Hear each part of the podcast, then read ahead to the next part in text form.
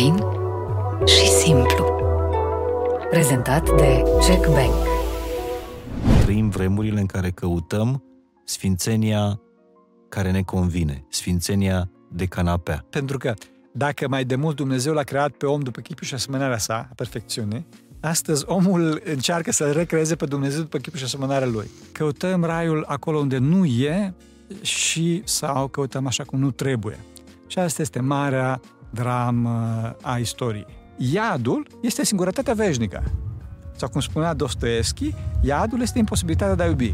Și raiul ce e? Raiul ce este? Raiul este unitatea de plină. Iubirea, capacitatea mea de iubire, trebuie să îndrepte către celălalt. Și asta este raiul.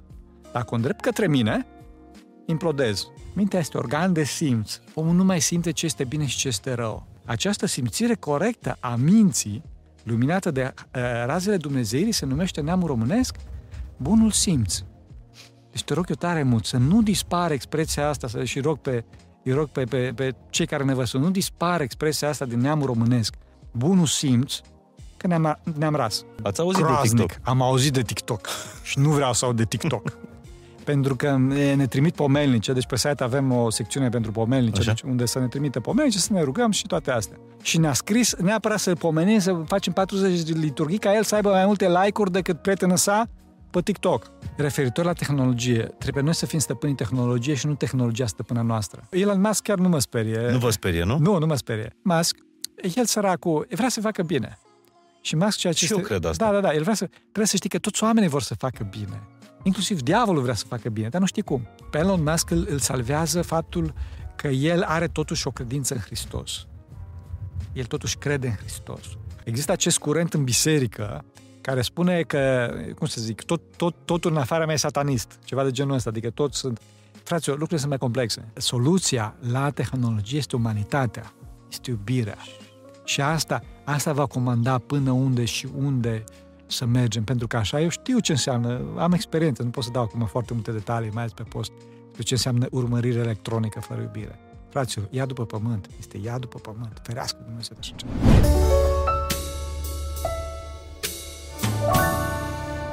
Salut și bine ai venit la Fain și Simplu. Sunt Mihai Morar, pelerin în Sfântul Munte Atos. Este a doua conversație pe care uh, vă ofer de aici, de la Schitul Lacu, de la chilia intrare, intrarea Maicii Domnului în uh, biserică. Suntem după uh, slujba de, de duminică, cu- tot cu atonul uh, în spate, cu marea undeva în dreapta mea și în fața mea, cu un uh, părinte pe care l-am uh, întâlnit prima oară când am fost aici în, uh, în Atos și o să vă spun și o întâmplare uh, pe care nici măcar părintele nu cred că și-o mai aduce aminte, dar cred că o simte. Părintele Teologus este uh, invitatul meu. Bine v-am găsit, bine ați venit la bine Fain ați și venit Simplu. și bine v-am găsit și noi. Uh, un, uh, un călugăr plin de uh, știință. Și pe lângă teologie, uh, e un om care a documentat de-a lungul vieții uh, și alte științe, chiar și cele uh, exacte. Până când a nimerit aici în, uh, în Sfântul Munte pentru a-și împlini misiunea. Care e misiunea dumneavoastră, părinte? E, misiunea fiecărui om este să devină sfânt. Este să devină sfânt, adică omul este perfect și ar trebui să fie perfect, însă, din păcate, păcatul, adică distorsiunea e, de comportament, distorsiunea de gândire, distorsiunea de optica în sa, îl privează de acest, de acest mare să zic așa, mare avantaj, mare merit pe care ar trebui să aibă omul, adică perfecțiunea. Perfecțiunea. Perfecțiunea, ca să o definim puțin mai eh, concret, este asemănarea cu Dumnezeu. Și ca să o, deve- să o definim și mai concret, este capacitatea de iubire orice s-ar întâmpla. Adică omul trebuie să iubească pe tot și pe toate orice s-ar întâmpla. Asta pe de o parte și pe de altă parte, ca să poată să iubească, nu trebuie să fie stăpânit de absolut nimeni și de nimic.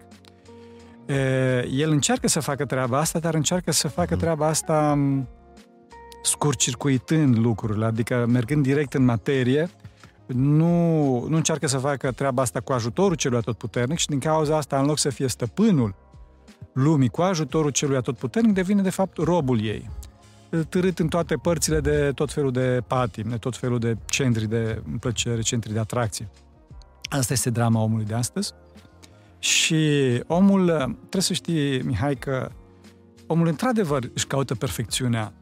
Toată planeta caută raiul, pentru că raiul este de fapt perfecțiunea personală veșnică. Atâta doar că cei mai mulți dintre ei, dintre noi, da, căutăm raiul acolo unde nu e și sau căutăm așa cum nu trebuie. Și asta este marea dramă a istoriei. Marea dramă a istoriei. Pentru că oamenii, din păcate, orbecăie. Orbecăie pentru că s-au depărtat de lumina lui Dumnezeu și când spun lumina lui Dumnezeu, întotdeauna trebuie să știm că această lumina lui Dumnezeu este, spun Sfinții Părinți, o lumină înțelegătoare, adică o știință, o supraștiință. Și nu este vorba de știința asta pe care o cunoaștem noi din cărți, adică fac experimentul, văd că se potrivește, nu se potrivește și deduc. Nu. Știința lui Dumnezeu este, pac, știi, dintr-o dată. Deci nu săpăm, ci efectiv omul se luminează. Cum se spune oarecum în popor că ți-a căzut fisa. Asta este așa numită descoperire de la Dumnezeu și știința cea adevărată. Adică poți să crezi chiar dacă nu ai toate dovezile? Da, poți să crezi și de fapt credința cea adevărată este o credință supralogică, nu o credință sublogică. Sunt două tipuri de credință. Aici e credința sublogică, aceea în care e, cum să zic, eu vin cu parul și zic neapărat trebuie să crezi că dacă nu te bate Dumnezeu și așa mai departe. Uh-huh. Asta este credința sublogică și asta există de obicei în, în islam, există treaba asta.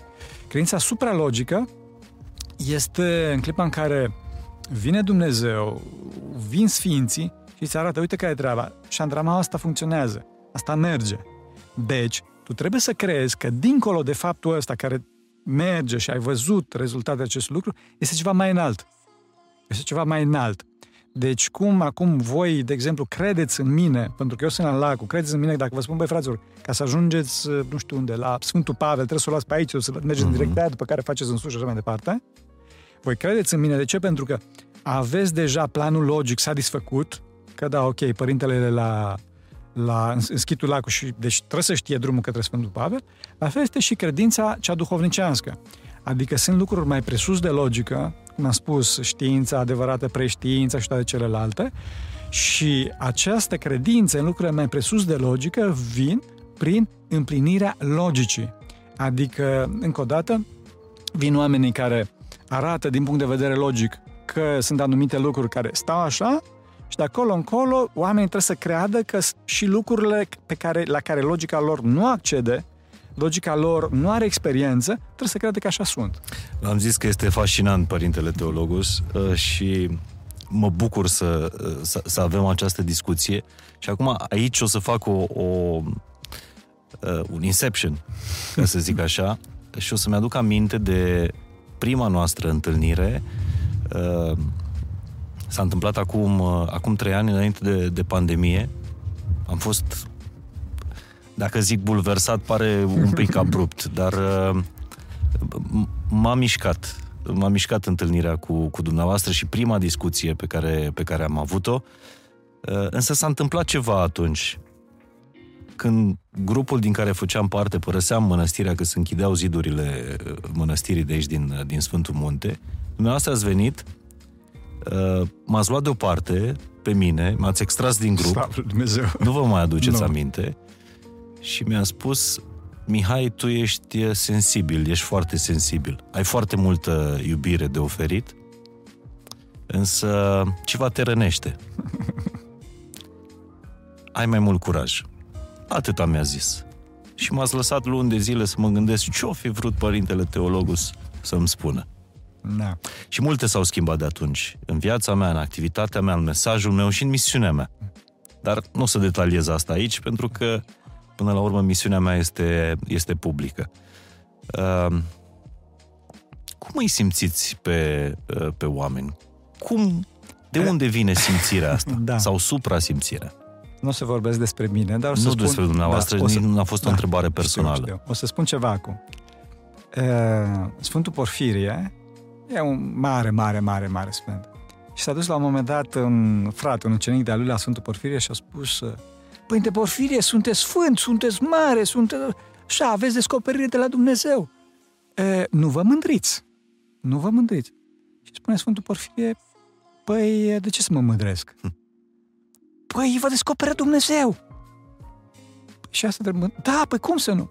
Și zice Sfântul Porfirie, ce uite, hai să spun ceva. Vezi că acum o să sune telefonul, o să fie cu tare, cu problema cu tare și răspunsul e cu tare. Răspunde, te rog. Și într-adevăr, în două minute sună telefonul și era cu tare, cu problema cu tare și ăsta îi dă răspunsul cu tare. Și omul de la telefon se minunează, se impresionează de răspunsul, care într-adevăr are răspunsul corect și închide. Și spune Sfântul Porfirie ucenicului care a răspuns la telefon, nu te-ai mândrit? Zice, nu. Păi de ce? Păi cum? Păi Sfinția voastră mi-a spus. Păi vezi, la fel și la mine cu Dumnezeu. și la mine cu Dumnezeu, înțelegeți? Deci, omul face ce spune Dumnezeu. Omul, de fapt, în clipa în care are descoperire de la Dumnezeu, trăiește, dar nu trăiește starea lui, ci trăiește starea celuilalt. În clipa în care ție ți-e fric, ți-e foame, ți-e sete, sau și mai și, ești trist, ești bucuros. Astea sunt stările tale. Cu harul lui Dumnezeu, cineva poate să trăiască treburile astea, dar ale altuia. Ale altuia. Uh-huh. Înțelegi? Deci, la un moment dat, omul începe să fie trist, fără motiv, și simte, spune Harul lui Dumnezeu, că această tristețe provine de cea din fața lui. Noi îi spunem empatie atunci când te pui în, da, în, dar asta în este, cizmele altuia. În cizmele altuia, in the shoes of another. Uh-huh. Dar asta este empatie și este un fenomen psihologic. Că o deduci după cum arată celălalt și îl vezi pe celălalt trist și atunci ai pui uh, o mână pe umăr, care este un lucru foarte bun și trebuie să făcut asta și și asta este tot un dar de la Dumnezeu. Eu vorbesc de, de, de un nivel mai înalt asta, în care vine Dumnezeu și spune, vezi că celălalt are o problemă. Sau celălalt poate să nu fie de față. Uh-huh. Sfântul Iosif Isihasul, de exemplu, ei mâncau și la un moment dat Sfântul Iosif Isihasul începea să se plângă la masă. Și se uitau ucenicii și ziceau, părinte, dar ce se întâmplă? Ce părintele Iosif zice, lăsați-mă că acum un suflet are nevoie, un suflet, un suflet doare. Un suflet suferă acum și e vorba de cutare și acum trebuie să ne rugăm pentru respectivul. Și toți se rugau pentru respectivul. Dar asta Dumnezeu face numai în clipa în care nu scate dragostea din respectivul. Pentru că, de exemplu, dacă Dumnezeu îi descoperă că celălalt are o problemă și eu sunt plin de patimi, de păcate, și zic, a, porcu, a, că așa e trebuie, a, că nu știu ce. Atunci, bineînțeles că Dumnezeu nu descoperă. Dar în clipa în care eu folosesc asta ca să potențez iubirea, adică să mă rog pentru celălalt, să găsim o modalitate de a-l milui pe celălalt, un cuvânt bun. Doamne, ce să-i spun? Doamne, cum să-l ajut? În clipa respectivă zice Dumnezeu, da, take five, ia de aici. adică, uite, asta se întâmplă cu celălalt. Astea sunt descoperirile. Și asta când vrea Dumnezeu. Omul nu, nu face... Da, dar Dumnezeu lucrează prin, prin oamenii curați și aici în Atos e foarte multă curățenie în da, oameni. bineînțeles, persoanele de față se exclud. Din păcate. Repet, nu vorbim despre da, da, persoanele da, da. Așa de, este. de față. Este foarte, foarte, foarte multă curățenie. Foarte multă curățenie până la... Nici nu-ți poți imagina. De exemplu, era un părinte eh, român L-ați cunoscut? De, eh, eu nu, personal, dar știu pe persoana uh-huh. care a mhm. cunoscut pe părinte respectiv. Pentru Enoch, pot să-i spun numele pentru că s-a dus la Domnul. Dacă, dacă vorbim de oameni care trăiesc, nu o să spun numele. Așa? Și asta nici, deci după ani de zile s-a dus în Tesalonic, mă rog, o problemă de boală. Omul nu știa ce sunt mașinile, nu știa ce, deci totul, nu avea bani, nu știa ce sunt banii. Și uh, l-au pus într-un taxi și mergeau cu taxiul și șoferul când vedea cum este cu hainele cârpite, cu părul vâlvoi, cu toate astea și se vedea că omul nu știe, habar n-are, a început să-și bate joc. A început să-și bate joc și a început să înjure și toate astea stea cu mâna pe parbriz și înjura în gura mare pentru că era o victimă sigură părintele respectiv. Și după nu știu cât timp și când s-a oprit la stop și în continuu le, își bătea joc de părinte respectiv, spune părintele respectiv, așa cu multă smerenie, zice Auzi, Panagioti, te rog frumos, nu mai înjura, că aici am deschis, sau de afară și ne facem de râs. și se îngălbenește, se înverzește, se trec toate transpirațiile pe taximetristul respectiv și zice de unde știi numele? De unde știi numele?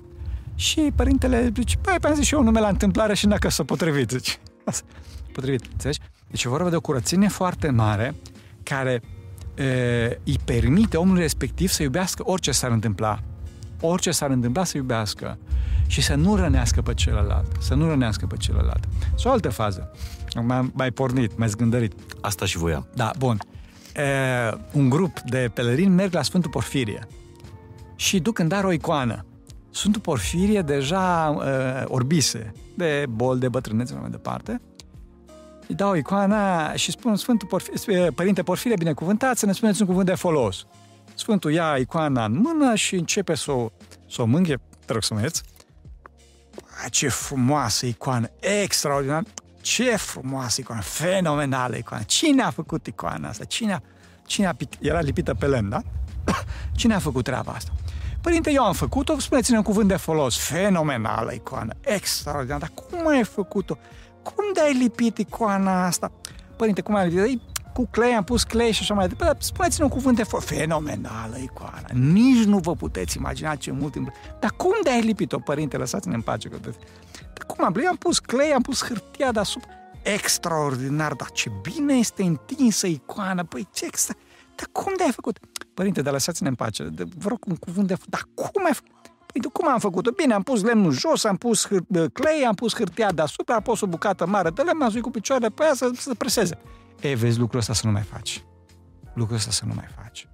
Adică părintele primise descoperire de la Dumnezeu că omul se urca cu picioarele pe icoane ca să le preseze, să se lipească bine și a adus încet, încet, încet, încet, încet, făcând pe prostul, da? făcând pe, pe redusul mental, uh-huh. ca să aducă să mărturisească singur, bă, știi, asta nu mai fă.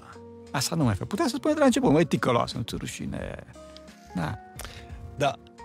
Sunt curios și am mai pus întrebarea asta, dar o să o pun de fiecare dată când sunt în față cu, cu cineva care are cunoștință. Ce se întâmplă atunci când atât de mulți oameni curați se roagă în fiecare zi. Azi dimineață ne-am trezit la 5 și am intrat la, la slujbă până, până la ora 8. Și erau toți frații dumneavoastră de aici, de la, de la chilie și pe lângă chilia asta mai sunt încă 15 chilii aici în uh, Schitul Lacu și multe alte mănăstiri, chirii, schituri în tot muntele ăsta. Ce se întâmplă când se roagă atâția călugări la aceeași oră, în fiecare zi, de aici, din Sfântul Munte. Se ține lumea, se prelungește lumea. Lumea se ține prin liturghie, să știi, prin rugăciune. De ce? E, Dumnezeu e atât puternic, dar Dumnezeu e atât de iubitor, încât nu calcă în picioare libertatea umană. Nu calcă în picioare libertatea umană. În clipa în care oamenii nu se roagă, în clipa în care oamenii se depărtează de Dumnezeu, omul devine e, nu poți să spui un animal pentru că înjosește animalul. Animalul nu este distorsionat. N-am întâlnit până acum nici, nici, nici măcar mai muțele să facă războaie cum fac oamenii. Înțelegi? E, omul, e, departe de Dumnezeu, se autodistruge. La propriu. Vedem ce se întâmplă în lumea asta. E, și atunci, prin rugăciune, noi ne punem ca jertfă libertatea noastră în fața lui Dumnezeu și spunem Doamne, ajută-ne pe noi și ajută-i pe cei pe care, e, care se depărtează de tine. Uh-huh. Adică îi spune lui Dumnezeu, ok, încalcă-le libertatea lor și ajută-i pe ei pentru că noi ne jertfim libertatea noastră pentru tine. Adică pentru că noi suntem uniți cu cei care se depărtează, da? Suntem același om, aceeași specie. Poate că ar fi bine să vorbim de ce nu sunt șapte milioane de oameni pe pământul ăsta, ci este un singur om, așa? Spune, Doamne, ajută pe oamenii ăștia să nu se bată, să se, să se oprească războiul, să, uh, să fie mai iubitori, să se înțeleagă. Deci, din cauza rugăciunii, se, se mai prelungește lumea, să știți, pentru că altfel Dumnezeu, respectând libertatea de alegere a oamenilor, lumea ar fi pierit de mult. Lumea ar fi pierit de mult. Și prin rugăciune, bine, nu până a mele, dar prin a părinților, că sunt într-adevăr niște părinți foarte, foarte curați. Deci rugăciunea părinților, rugăciunea călugărilor de aici din Atos ține lumea da. încă. Așa este. Și a, și a, și a celor din lume. A, a tuturor care se roagă. Bă, bineînțeles, fiecare la măsurile lor. Așa cum uh, rugăciunile mamelor care au o sfințenie. Ha, da. Orice mamă are o sfințenie. Așa cum rugăciunile mamelor călăuzesc pașii copiilor, așa rugăciunile călugărilor uh, ajută lumea. Ajută lumea. Aici trebuie să vorbim puțin, apropo de mame. Vă rog. E, rugăciunea are putere din multe motive, dar discutăm doar de două. E, o, uh, un, un motiv pentru care rugăciunea este foarte puternică este sfințenia. Și asta, mă rog, se ajunge cum se ajunge. Dacă doresc, poți să discutăm. E, al doilea motiv însă este legătura, instituția. Între oameni sunt legături mai mult sau mai puțin intense. În clipa în care Dumnezeu dă pe cineva în grijă celuilalt, adică e, sunt legături de rudenie, care sunt foarte puternice, sunt legături chiar profesionale, sunt legături care sunt și mai puternice, stareț ucenic, adică legături de, de povățuire duhovnicească, legătură duhovnic-ucenic. În clipa respectivă, rugăciunea unea față de celălalt este foarte puternică. De ce? Pentru că Dumnezeu a îngăduit această relație, această legătură și oamenii sunt mult mai aproape și atunci harul tras prin rugăciunea unuia, adică energia necreată a lui Dumnezeu tras prin, prin rugăciunea unuia, se, se duce celuilalt, prin, ca, ca, ca în vasele comunicante. Uh-huh. Ca în vasele comunicante. Poate că ar fi bine puțin să spun ceva aici ca să se înțeleagă, că e, orbecăiești puțin. Te rog să mergi că spun așa. Deci, spune la afacere, acolo, zice, e, și Dumnezeu l-a făcut pe om, singular, bărbat și femeie, plural, l-a făcut. Pe care zice, și se facem pe om, singular, după chipul și asemănarea noastră, plural. Ce știm noi despre Dumnezeu? Noi știm despre Dumnezeu că este un singur Dumnezeu în trei persoane, Sfânta Treime. Cele trei persoane sunt atât de unite încât formează un singur Dumnezeu, după cum, să zic așa, trei sunete din trei surse diferite sunt unite și formează un singur sunet, sunt trei. Sau trei lumini, trei mhm. fascicule uh-huh. de lumină, un singur fascicol. La fel și Dumnezeu l-a făcut pe om, după chipul și asemănarea sa, un singur om, nu șapte milioane, un singur om, în multe persoane, de două genuri, masculin și feminin. Deci noi ce trebuia să fim? Trebuia să fim o minte gigantică, asta a creat Dumnezeu, după chipul și asemănarea sa, în foarte multe persoane. Deci noi la ora asta, Mihai, trebuia să ne cunoaștem gândurile unii altora.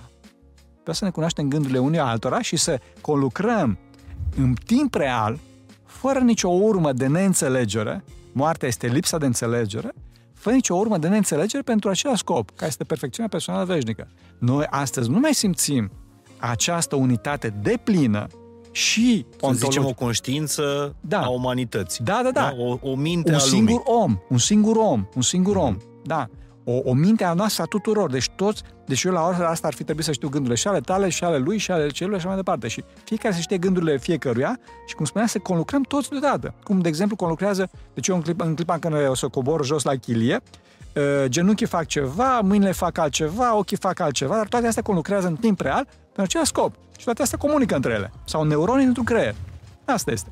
Noi astăzi, însă, din păcate, nu mai avem această trăire, această experiență. De ce? Pentru că suntem îmbucățiți de păcat. Suntem sparți. Deci oglinda unică a lui Adam celui unic, care este, deci oglinda unică a lui Dumnezeu unic, care este Adam cel unic, a căzut și s-a spart în mulțime de bucăți. Și din să ne certăm noi între noi. Am spus că moartea este lipsa de înțelegere. Da? Și e, Mântuitorul ce a venit? A spus, bun, ok, ați dat un bară, sunteți toți cioburi. Veniți, hai să o facem uniți-vă cu mine și prin mine între voi. Aceste, aceste unități ontologice, aceste unități existențiale, aceste legături încă mai există în clipa în care apar aceste instituții, mamă, copil, stareț duho- sau duho- duhovnic, ucenicii lor și așa mai departe, sau, sau în clipa în care omul se apropie de Dumnezeu. În clipa în care omul se apropie de Dumnezeu, atunci intervin toate aceste lucruri. Adică omul se unește cu celălalt și începe să aibă descoperiri despre celălalt, care e starea lui și toate așa mai departe. Se unește cu celălalt.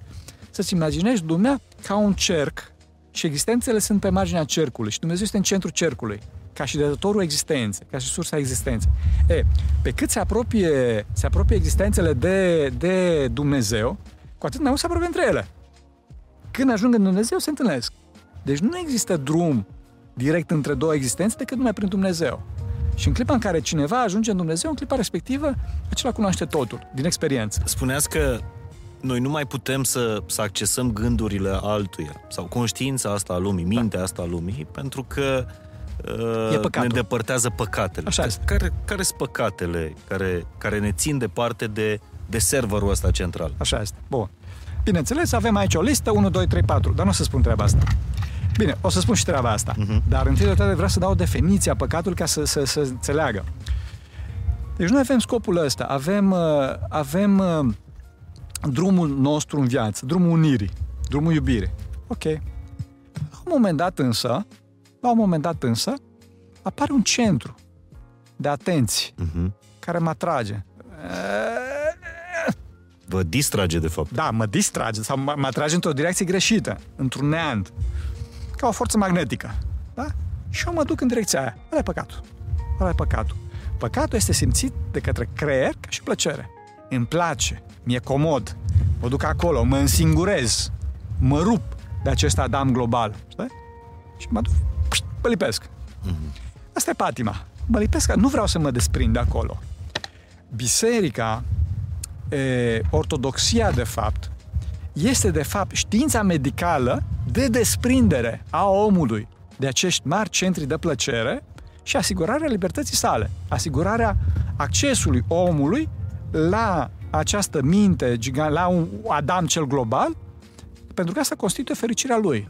Mhm. Iadul este singurătatea veșnică. Sau cum spunea Dostoevski, iadul este imposibilitatea de a iubi. Superb, una dintre cele mai și plastice, și frumoase, și adevărate uh, definiții. Uh, și raiul ce e?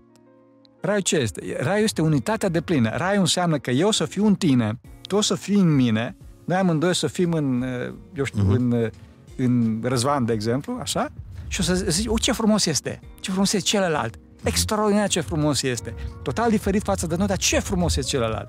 Și o să vedem frumusețea persoanei celuilalt. Da? Și atunci noi trei mergem și zice, băi, ce frumos este, este Emil, de exemplu. Și atunci și Emil zice, da, într-adevăr, uite ce frumos este Mihai. Da? Mhm. Și această uh, experiență total nouă și continuu nouă, surpriza și frumusețea persoanei va fi la nesfârșit.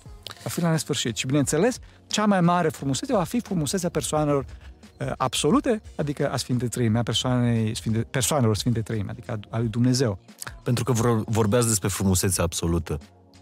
Uh, voiam să vă întreb, de ce nu sunt în Atos oglinzi? Nu există oglinzi nici în chilii, nici în Da, camerele de ce? unde sunt cazați pelerinii. Da. Nicăieri. Te rog să ne ierți. De ce? Pentru că oglinda duce într-adevăr la această însingurare. Adică mă văd pe mine însingurat, singur, da? Și atunci încep, și asta este uh, coloana vertebrală a omului păcătos, iubirea de sine. Adică eu nu trebuie să... Deci iubirea, capacitatea mea de iubire, trebuie să îndrepte către celălalt. Și ăsta este raiul. Dacă o îndrept către mine, implodez. Deci gândește-te la, la dinamica unei stele. Da? Dacă steaua are o forță mai mare către, către exterior, bă, foarte simplist, lucrurile sunt mai complicate, vorbim simplist acum, atunci steaua ajunge o supernovă. Deci explodează. Deci dacă are o iubire mult mai mare față de cei din afară, explodează în afară și toată frumusețea asta, toată explozia asta de, de, de, de frumusețe și de... Dacă are iubire către interior, cade sub greutatea propriei sale mase și devine o gaură neagră. Dar iubirea de sine nu e un păcat. Mare. Este un păcat foarte mare. Însă mare atenție aici. Vorbim de iubirea de sine păcătoasă. Păi a, despre asta vorbesc, că până la urmă trebuie să-ți iubești aproapele Ca pe tine însuți. ca pe tine însuți. Ce înseamnă că îți iubești aproapele ca pe tine însuți? Vă rog. Aduți, aduți aminte de acel Adam global. Și de, și de analogia care am făcut cu mădularele. Adică fiecare dintre noi este un mădular, un neuron în această minte gigantică, în acest Adam global. Da? Mhm. Bun. Și deci eu trebuie să iubesc pe celălalt ca pe celălalt neuron al meu. Pe celălalt ca pe celălalt mădular al meu. Adică eu sunt mâna stângă, îmi iubesc ochiul, că ochiul mă ajută. Marea prostie a mea este că eu vreau să guvernez toate și eu vreau să fiu și eu ochi. Și de ce el este ochi și eu... Înțelegi? Mm-hmm. Asta este marea problemă a oamenilor astăzi. Dar în clipa în care eu îmi, cum îi spune, am conștiința acestui Adam global și mai ales am conștiința locului meu și știu că pe locul meu nimeni, nici cel mai mare, nici cel mai tare nu poate să fie mai bun decât mine pe locul meu, că ăsta este locul meu, eu sunt mădularul ăsta. Adică nu poate să zică mâna la, la, la picior că tu ești mai, mai rău decât mine, știi? că omul nu poate să meargă mâini. Sau dacă merg, merge mâini, în două minute cade jos. Înțelegi? Deci fiecare dacă știe locul și potențează harul lui Dumnezeu, energia necreată a lui Dumnezeu pe locul respectiv, e, potențează iubirea, potențează unirea, atunci omul respectiv este invincibil. Este cel mai bun pe locul respectiv. Dacă însă omul e, se taie Adică mădularul se taie de această Adam global și începe să se iubească pe tine. Bă, ce sunt eu, ce am făcut eu și așa mai departe. Da, te mai iubești pe tine din când în când. Da. Ca, să arăt, ca At- să-ți arăt că eu sunt bun creștin. Da, atunci, atunci omul cancrenează. Ca și un mădular care se taie, putrezește. Putrezește și se aruncă. Se aruncă, nu, nu face. Deci, deci valoarea noastră este totdeauna absolută, dar prin ceilalți. Dar când când apare, știți, în, la mașină apare martorul ăla în bord. Da. Când se întâmplă ceva. Când, când se aprinde martorul ăsta în bord, uh, când te iubești prea mult? Când, ce înseamnă să te iubești prea mult pe tine? În clipa, în clipa, în care, în clipa care vezi că îți cade iubirea față de ceilalți. Iubirea față de ceilalți. Totdeauna, totdeauna trebuie să ne jertfim pentru ceilalți. Totdeauna. Deci, uh, e, iubirea de sine totdeauna, cum spuneam, trebuie să o ai în sensul acesta. Adică eu mă iubesc pe mine că pot să-i ajut pe ceilalți. Pe Dumnezeu nu interesează ce facem noi. Cum spuneam, Dumnezeu a făcut toată planeta asta, tot universul ăsta, 93 de miliarde de ani lumini. Adică ce facem noi? Să fim serioși. Pe Dumnezeu se ne interesează capacitatea de iubire, capacitatea de unitate a noastră. Pentru că asta constituie fericirea noastră. Și El dorește fericirea noastră pentru că Tatăl nostru. E, și în clipa în care, în clipa în care eu iubesc mai mult pe ceilalți și mă iubesc pe mine, adică mă îngrijesc pe mine, că da, pot să-i ajut pe ceilalți, mă pregătesc cu, ce să zic, cu sunet, cu imagine, cu uh, uh-huh. cu pregătire profesională în general sau comportament ca să-i ajut pe ceilalți, asta este iubirea adevărată de sine, că este o iubire de, de semeni iubitoare, nu o iubire egoistă de mine însumi, înțelegi? Pentru că iubirea de mine însumi mă condamnă la singurătate, la monotonia veșnică, un infinit finit, o, o limitare în cadrele foarte strâmte ale propriei mele viziuni. Propriei mele viziuni. Și asta e adu, de fapt. Adică în veșnicie o să mă gândesc că, da, de ce ăla m-a călcat pe coadă în urmă cu 5 miliarde de ani și trola. Da, Contează asta în veșnicie? Contează pentru că este chinul meu. pentru nimeni nu contează. Asta zic. Nimeni. Deci, va să zic că de asta nu sunt oglinzi în muntele Atos. De asta nu sunt oglinzi în muntele Atos. Pentru că nu contează. Pentru că nu contează, exact. Și pentru că, pentru că ceea ce contează este altceva, este iubirea față de celălalt, nu față de mine însumi.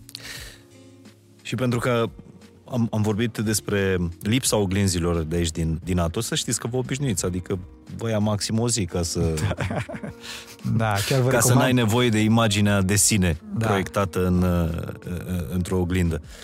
Uh, vreau să ne întoarcem puțin și să vorbim despre păcatele moderne. Da. Păcatele moderne sunt... Uh, păcatele sau postmoderne sau ce da. epocă am trăit noi asta, da, a post-adevărului. Da. Bună, a post-adevărului, adică a post-creștinismului, pentru că adevărul este o persoană, mare atenție, adevărul nu este, este o idee filozofică, ideea de bine sau de adevăr. Adevărul e o persoană. Hristos a spus, eu sunt calea, adevărul și viața. Adică adevărul este cineva viu, cineva activ în cotidian, cu care poți să relaționezi și care poate să te informeze despre existența sa. Dar mai poate fi o altă persoană care trăiește pe pământ oglinda acestui adevăr Sfântul. persoană a lui Isus? Este Sfântul. Este Sfântul. Bineînțeles că este o oglindă relativă. Toți sfinții au avut uh, limitările lor. Bine, Maica Domnului e altceva dragă de ea. Dar de acolo încolo toți suntem... Uh... Și chiar citeam în, în, în cărțile de aici, de la biblioteca uh, Chiliei dumneavoastră, chiar citeam că și sfinții au avut păcat. Da, bineînțeles, bineînțeles. Bineînțeles, pentru că omul este, este în devenire. Și asta este marele dar al Dumnezeu, al lui Dumnezeu. E timpul. Timp nu a existat, nici nu o să mai fie. Timpul este posibilitatea devenirii, posibilitatea schimbării. Da. Nu, nu mai știu uh, unde citeam, mi se pare că despre uh, Sfântul Iacov uh, care a făcut niște păcate mari? Nu, nu, nu. Sau nu, chiar Sfânta Maria Egipteanca, pe care astăzi... Sfânt, Sfântul Iacov, dar nu, nu mai știu cum, uh, cum îl cheamă, iertați-mi da, nu contează, nu contează. necunoașterea. A, a murit prin 1990 și ah, ceva. Sfântul Iacob Țalichis. Exact. Da. Care mereu, uh, când se întâlnea cu oameni, spunea uh, iertare, Iert- iertare, ierta- iertați-mă, iertați-mă, iertați-mă. iertați-mă. Și îl întreba cineva, uh, părinte, dar tu n-ai greșit cu nimic, adică ești aproape un, un sfânt, tu n-ai greșit cu Eh. nimic și zice, îmi cer iertare pentru că pentru gândurile alea ale mele care cumva au judecat pe cineva sau... Da, ce se întâmplă? În clipa în care omul se apropie de Dumnezeu, se apropie de această lumină a cunoașterii de care am vorbit foarte puțin la început. Și gândește-te, dacă intri tu acum în chilie la mine, în cameră la mine, în chilie, Mhm. o să zici că totul e foarte bine. Ce chilie frumoasă vezi, părinte. Dar dacă eu trag perdea, se vede toată mizeria dinăuntru, știi? A, părinte, aveți multe păcate, aveți multă mizerie înăuntru dumneavoastră, înțelegi? E, Sfântul când se apropie de Dumnezeu, intre lumina în odaia sufletului său, intre lumina în camera sufletului său și atunci vede, vede aceste... Sfântul Sofronie plângea cu lacrimi eh, nemângâiate că își vedea duritatea relativ la delicatețea lui Dumnezeu. Adică vedea această cădere umană, vedea această lipsă de noblețe față de Dumnezeu, pentru că tot puternicia lui Dumnezeu se manifestă prin delicatețea sa, prin noblețea sa.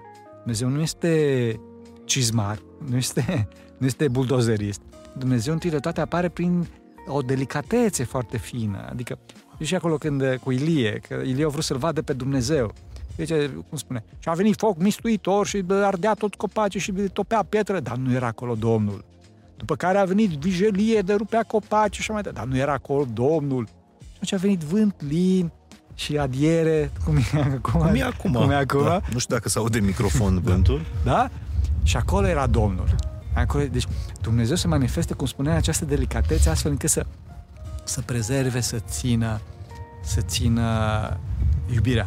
Dar e foarte subțire, e foarte, foarte, da, da, foarte da, subțire. Da, da, da, da. Și atunci Uh, Dumnezeu încet, încet, încet, încet ne duce acolo. Păcatele sunt o agresiune împotriva delicateții lui Dumnezeu. Și păcatele astea moderne, cam care Da, ar fi? da, cu liniuță. Cu liniuță. Cu liniuță, cu liniuță. Curvia, fraților. Te rog să mă ierți că am spus așa. Deci astăzi oamenii, datorită faptului că s-au depărtat de Dumnezeu, e, păc- păcătuiesc foarte mult trupește. Păcătuiesc foarte mult trupește.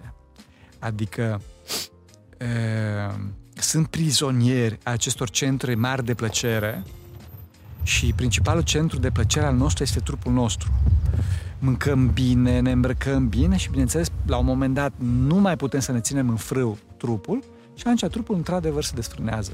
Se desfrânează, adică nu mai poate fi ținut în frâu. Și Dumnezeu mai de mult dădea mari harisme, mari harisme oamenilor. Harisma rușinii, de exemplu. Este o mare harismă de la Dumnezeu. Harisma sfiiciunii. Harisma sfiiciunii mai de mult se numea e, întreagă cugetarea, întreg cugetătorul. Adică omul era întreg cugetător în clipa în care era sfios, în clipa în care era smerit, în clipa în care era rușinos.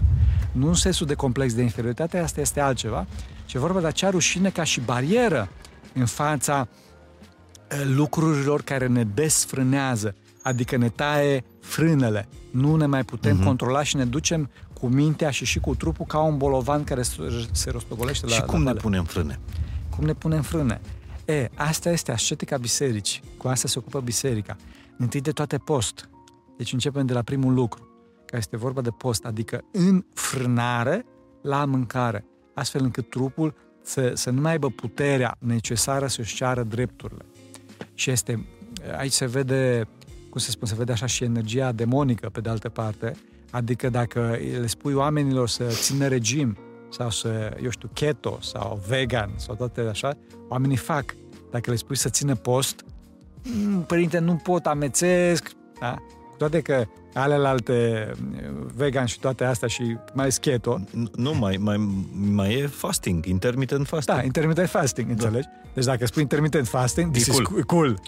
Cool. Dacă spui să ții post, hai părinte, no, eu amățesc. e, înseamnă că aici este ceva malefic la centru, la mijloc. E, e, să revenim la păcate. E, odată este vorba de asta și doi, este vorba de faptul că trebuie să ne ținem departe de centri puternici de plăcere. Ține pute- departe, departe, departe. Deci forța de atracție, până și în fizică, forța de atracție este, direct, este proporțională cu pătratul distanței. Deci cu câte, dacă te apropii la jumate din distanță față de Mhm. persoana respectivă care te atrage, atracția crește de patru ori. Nu de două ori, de patru ori. Deci departe, fraților, blocați celularele, nu mergeți în locurile în care cădeți, e, nu vorbiți cu persoanele față de care aveți slăbiciune. Tăiați, tăiați, tăiați. Foarte important asta. Omul trebuie să-și folosească o altă mare virtute, o altă mare, o altă mare harismă de la Dumnezeu, care s-a pierdut astăzi, care este harisma vitejiei. Oamenii astăzi nu mai sunt nici, nici rușinoși, nici sfioși și nici, nici, vir, nici viteji. Trebuie să fiu vitez, viteaz. Zic, da, nu o să fac treaba asta. Sunt nobil, eu sunt creștin, eu sunt bărbat, eu sunt uh, om în toată firea. Sau mă rog, sunt femeie, sunt o doamnă.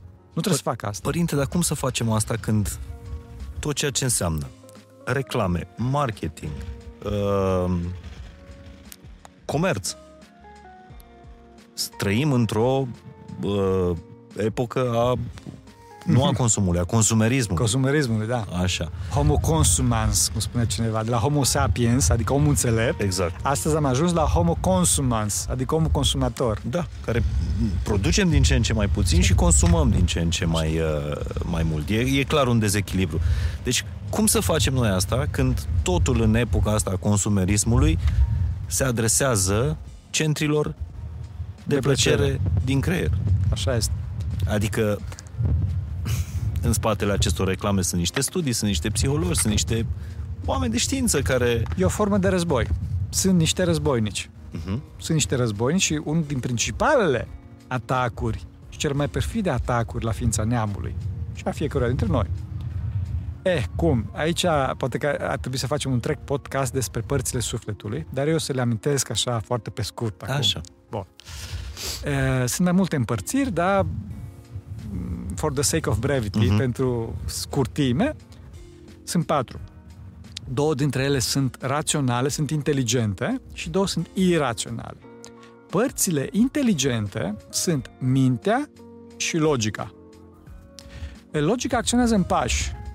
Adică, ce să zic, de exemplu, mie mi-e foame, deci trebuie să mă duc să fac de mâncare și deci trebuie să după asta să mă pun, eu știu, la încălzit, după care trebuie să mănânc și după care trebuie să-mi spăl farfuriile și așa mai departe. Acționează în pași. Mintea nu acționează în pași. Mintea, nus în limbaj patristic, are o viziune globală și mintea simte. Mintea este atenția ultimă și simte deosebirea între bine și rău. Mintea este organ de simț.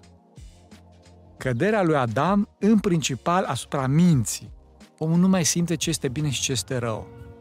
În clipa în care mintea se e, iese din acești mari centri de plăcere, adică atenția mea iese din acești centri de plăcere și se îndreaptă către Dumnezeu, în clipa respectivă, mintea se luminează și începe să simtă corect. Această simțire corectă a minții, luminată de uh, razele Dumnezeirii, se numește neamul românesc bunul simț. Deci te rog eu tare mult să nu dispară expresia asta, să și rog pe, îi rog pe, pe, pe cei care ne văd să nu dispară expresia asta din neamul românesc. Bunul simț, că ne-am, ne-am ras. Este vorba de, de, de manifestarea harului lui Dumnezeu, a energiei necreate a lui Dumnezeu în cotidian. Bunul simț. Dar noi asta... Common sense, ziceți. Cum? Common sense. Dar în engleză se referă la altceva. Exact. Este, este mult mai rațional, common Mhm. sense. Adică ce spunea mulți. În România, în, ro- în limba română, pentru că este o limbă ortodoxă, cizelată de ortodoxie, se referă, cum spuneam, la simțirea corectă a minții. Adică mintea, cum spuneam, începe, începe să știe ce e bine și ce e rău. Deci în clipa în care mintea iese de aici și cade în materie, iese din, din duhovnicie, din spiritualitate și cade în materie, în clipa respectivă mintea se, se, se întunecă, se îngustează foarte mult. De exemplu, ce ceas frumos ai, de unde ai, ce ceas e ăsta? Mi-a căzut mintea materie. Atenția ultima a mea s-a îndreptat acolo. Da? Și acum eu încep să fac gânduri. Băi, cum aș putea să fac, să fac rost de ceasul lui Mihai, să dea nu știu ce, cât costă. Am intrat în materie, devin animalic. Nu, nu mă interesează. Nu mă interesează ce ceas are Mihai. Înțelegi? Nu mă interesează. Pe mine mă interesează să fiu om adevărat. Să fiu om, om adevărat. Și în clipa respectivă, nu mai este common sense. Common sense poate să fie, da, într-adevăr, hai să facem un business, să văd cam cât costă Mhm. ceasul, să-mi iau și eu. Da. fă un preț de bun simț, Da, știi? da, da, vă un preț de bun simț. Nu este bunul simț. Bunul simț este acela pe care îți spune bunica, că spune, fătule, nu fă asta, nu se cade, nu e de bun simț. Tu, din punct de vedere logic, poți să o dovedești pe bunica, dar nu o fă, că te arzi.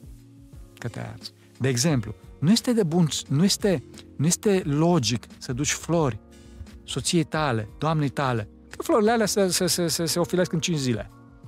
Este mult bun simț. Aha. Mult bun simț. Trebuie să faci. Trebuie să faci. Este mult bun simț. Și asta o să te ajute și pe tine să ai, să ai bucuria, să ai fericirea ce adevărat și, bineînțeles, și pe doamna ta. Deci bunul simț te Este- ajută să lupți Împotriva păcatului. împotriva păcatului. Exact. Este prima armă. Prima armă, prima armă. De acolo încolo și cu logica. Spui, băi, păi ce, ce mă ajută că fumez? Ce mă ajută că, cum spuneam, mă desfrânez? Dincolo de faptul că pierd bani și așa mai departe. Sunt mahmur, sunt uh, dependent, încerc să mă gândesc la altceva, în continuu mă gândesc la treaba aia. Și dacă mor, dacă mor, eu în veșnicie voi dori să fumez. În veșnicie. Aștept o țigare care nu o să mai vină niciodată. Doresc să curvesc cu cineva care nu mai există pentru mine. Nu mai am trup, nu mai am cu ce. Iadul este e, dorința maximă, care nu mai poate fi împlinită niciodată. Asta este iadul. Omul va fi singur, veșnic singur, e, într-o, e, e, cum să spun, apăsat, înrobit de niște dorințe potențate la maxim, care nu o să mai fie împlinite niciodată. Asta este chinul iadului. Asta, asta, Astea este, sunt flăcările astea sunt iadului, de flecările iadului. fapt. Dorințele pe care nu poți să ți le mai... împlinești niciodată. Niciodată. Și din cauza asta avem celelalte două părți iraționale ale sufletului, partea doritoare și partea mânietoare, mânia și pofta se mai numesc de către Sfinții Părinți, dar e bine să le spunem partea doritoare și partea mânietoare, care trebuie să le educăm. Adică o să zic că cu partea mânietoare o, să, o să-mi educ partea doritoare. Nu! Nu o să doresc țigare. Nu o să doresc să mă desfrânez. Nu o să vreau asta. O să te ții, o să te așa mai departe. Și bineînțeles, gândul rău spune, nu, trebuie să faci asta, că e comod, că e bine, că așa mai departe, că ce fac, că intru să vraj, că am nevoie. Nu o să fac. Să mor, să crăp și nu o să fac treaba asta. Și după care, cu logica și cu mintea te îndreți, cu partea de toate, te îndreți către Dumnezeu. Doamne, ajută-mă pe mine. Maica lui Dumnezeu, ajută-mă pe mine. Dăm, dăm frumusețea iubirii tale. Nu mă lăsa pe mine, draga de tine. Și te rogi la Dumnezeu, te rogi la Există o rugăciune a minții? da, există o rugăciune a minții. Este o rugăciune a minții. E, aici există o mare confuzie. Am postat pe site, uh-huh. am vorbit 40 de minute și despre părțile sufletului și despre rugăciunile, rugăciunea lui Isus, dar foarte pe scurt. E, Doamne Iisuse Hristoase, miluiește-mă, este rugăciunea lui Isus. În clipa în care, în clipa în care omul înaintează și spune rugăciunea aceasta, rugăciunea aceasta, la un moment dat, începe să spună singură. Asta, e- asta Dumnezeu o face, da? este o energie a, a lui Dumnezeu. Energie, harul face treaba asta. Începe să se spună singură în părțile raționale ale omului, uh-huh. adică în minte și în logică. Cele două se unesc. Pentru că, bineînțeles, mintea este cea mai importantă, de obicei se numesc astea împreună tot minte, da? pentru simplitate. Deci de-aia rugăciunea lui Isus apare în foarte multe scrieri, drept rugăciunea minții. minții. Dar, în realitate, rugăciunea minții este doar un stadiu special a rugăciunii lui Isus. Care După ce o spui de foarte, foarte multe ori Da, da, în timp, în timp, în timp. Spui și de, se întipărește. se întipărește, dar dincolo de asta se spune singură, inclusiv în somn, inclusiv uh-huh. oriunde poți să vorbești Doamne cu cineva. Iisuse Hristoase, Doamne, miluiește-mă. miluiește-mă. miluiește-mă. Asta se spune în minte și atunci se unește logica cu mintea și atunci omul ajunge la o pace. Omul ajunge la o pace. Dacă omul continuă pe acest drum, la un moment dat părțile, părțile raționale se unesc cu părțile iraționale, cu inima, cum se numesc, așa. Asta este rugăciunea inimii. În clipa în care rugăciunea se spune neîncetat în inima omului. Și atunci omul recapătă acea unitate, unitate originară și originală a lui Adam și o bucurie imensă pentru care au murit martirii, pentru care au murit toți, toți sfinții. Asta e. Ce frumos. Deci asta e rugăciunea care în, an, în anumite stadii poate să unească trupul, mintea și sufletul. Da, bineînțeles. bineînțeles. Toate, Rugăciunea lui toate, Isus. toate, părțile, toate părțile, toate părțile omului. Toate părțile omului. V-am întrerupt uh, uh, pentru că făceați un un fel de, uh, de de trusă de scule de luptă împotriva păcatului. păcatului. Așa. Și am zis de uh, Am spus de depărtarea de cauzele de păcat, așa. am spus după asta de folosirea corectă a părților sufletului, Uh-huh. așa, și după care spovedania. Așa. Spovedania. E, omul este liber și își folosește libertatea ca să-și o piardă. adică folosește libertatea ca să devină rob patimilor. Dar Dumnezeu totuși respectă libertatea omului. Noi nu respectăm libertatea celorlalți așa cum Dumnezeu ne respectă nouă. E, și în clipa în care în clipa în care omul devine rob, cum spuneam, e vorba de acea forță de atracție. Dacă, omul, dacă forța de atracție este slabă sau omul este la o anumită depărtare, omul poate să scape și devine liber. Dacă forța este puternică sau omul este aproape, așa, după respectivă, tac, se lipește acolo. Și atunci nu mai poate să iasă, trebuie să ceară ajutor, Mhm. să strige. Doamne, ajută-mă, scoate-mă de aici. Asta e rugăciunea. Rugăciune. Spovedania este în clipa în care mergi la Dumnezeu, uh, reprezentat pe pământ prin preot, care nota bene, preotul poate să fie mai prost, mai ticălos, mai păcătos decât mine, așa, dar este omul lui Dumnezeu, este omul lui Dumnezeu și spun în fața lui Dumnezeu, spun, Doamne, iartă-mă că am călcat pe bec. Iartă-mă, Doamne, că am călcat pe bec. Te rog, ajută-mă. Și atunci Dumnezeu, în clipa în care tu te dezici de păcatul tău, tu te dezici de acea forță de atracție și spui, Doamne, ajută-mă, clipa zice, zice, zice Dumnezeu, ok, ia de aici. Și atunci Dumnezeu te ajută. Mhm. Dumnezeu te ajută. Aici, poate că trebuie să vorbim două lucruri în, în cazul spovedaniei, o întreagă poveste pe tema spovedaniei.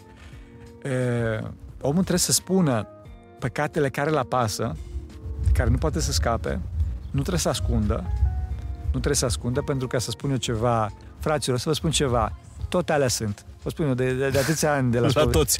Da, da, nu, nu, nu informați pe nimeni nimic nou. Părintele Credeți-mă. le-am auzit. Da, da. da tot, tot alea sunt. Eh, Spovedania nu este un act informațional.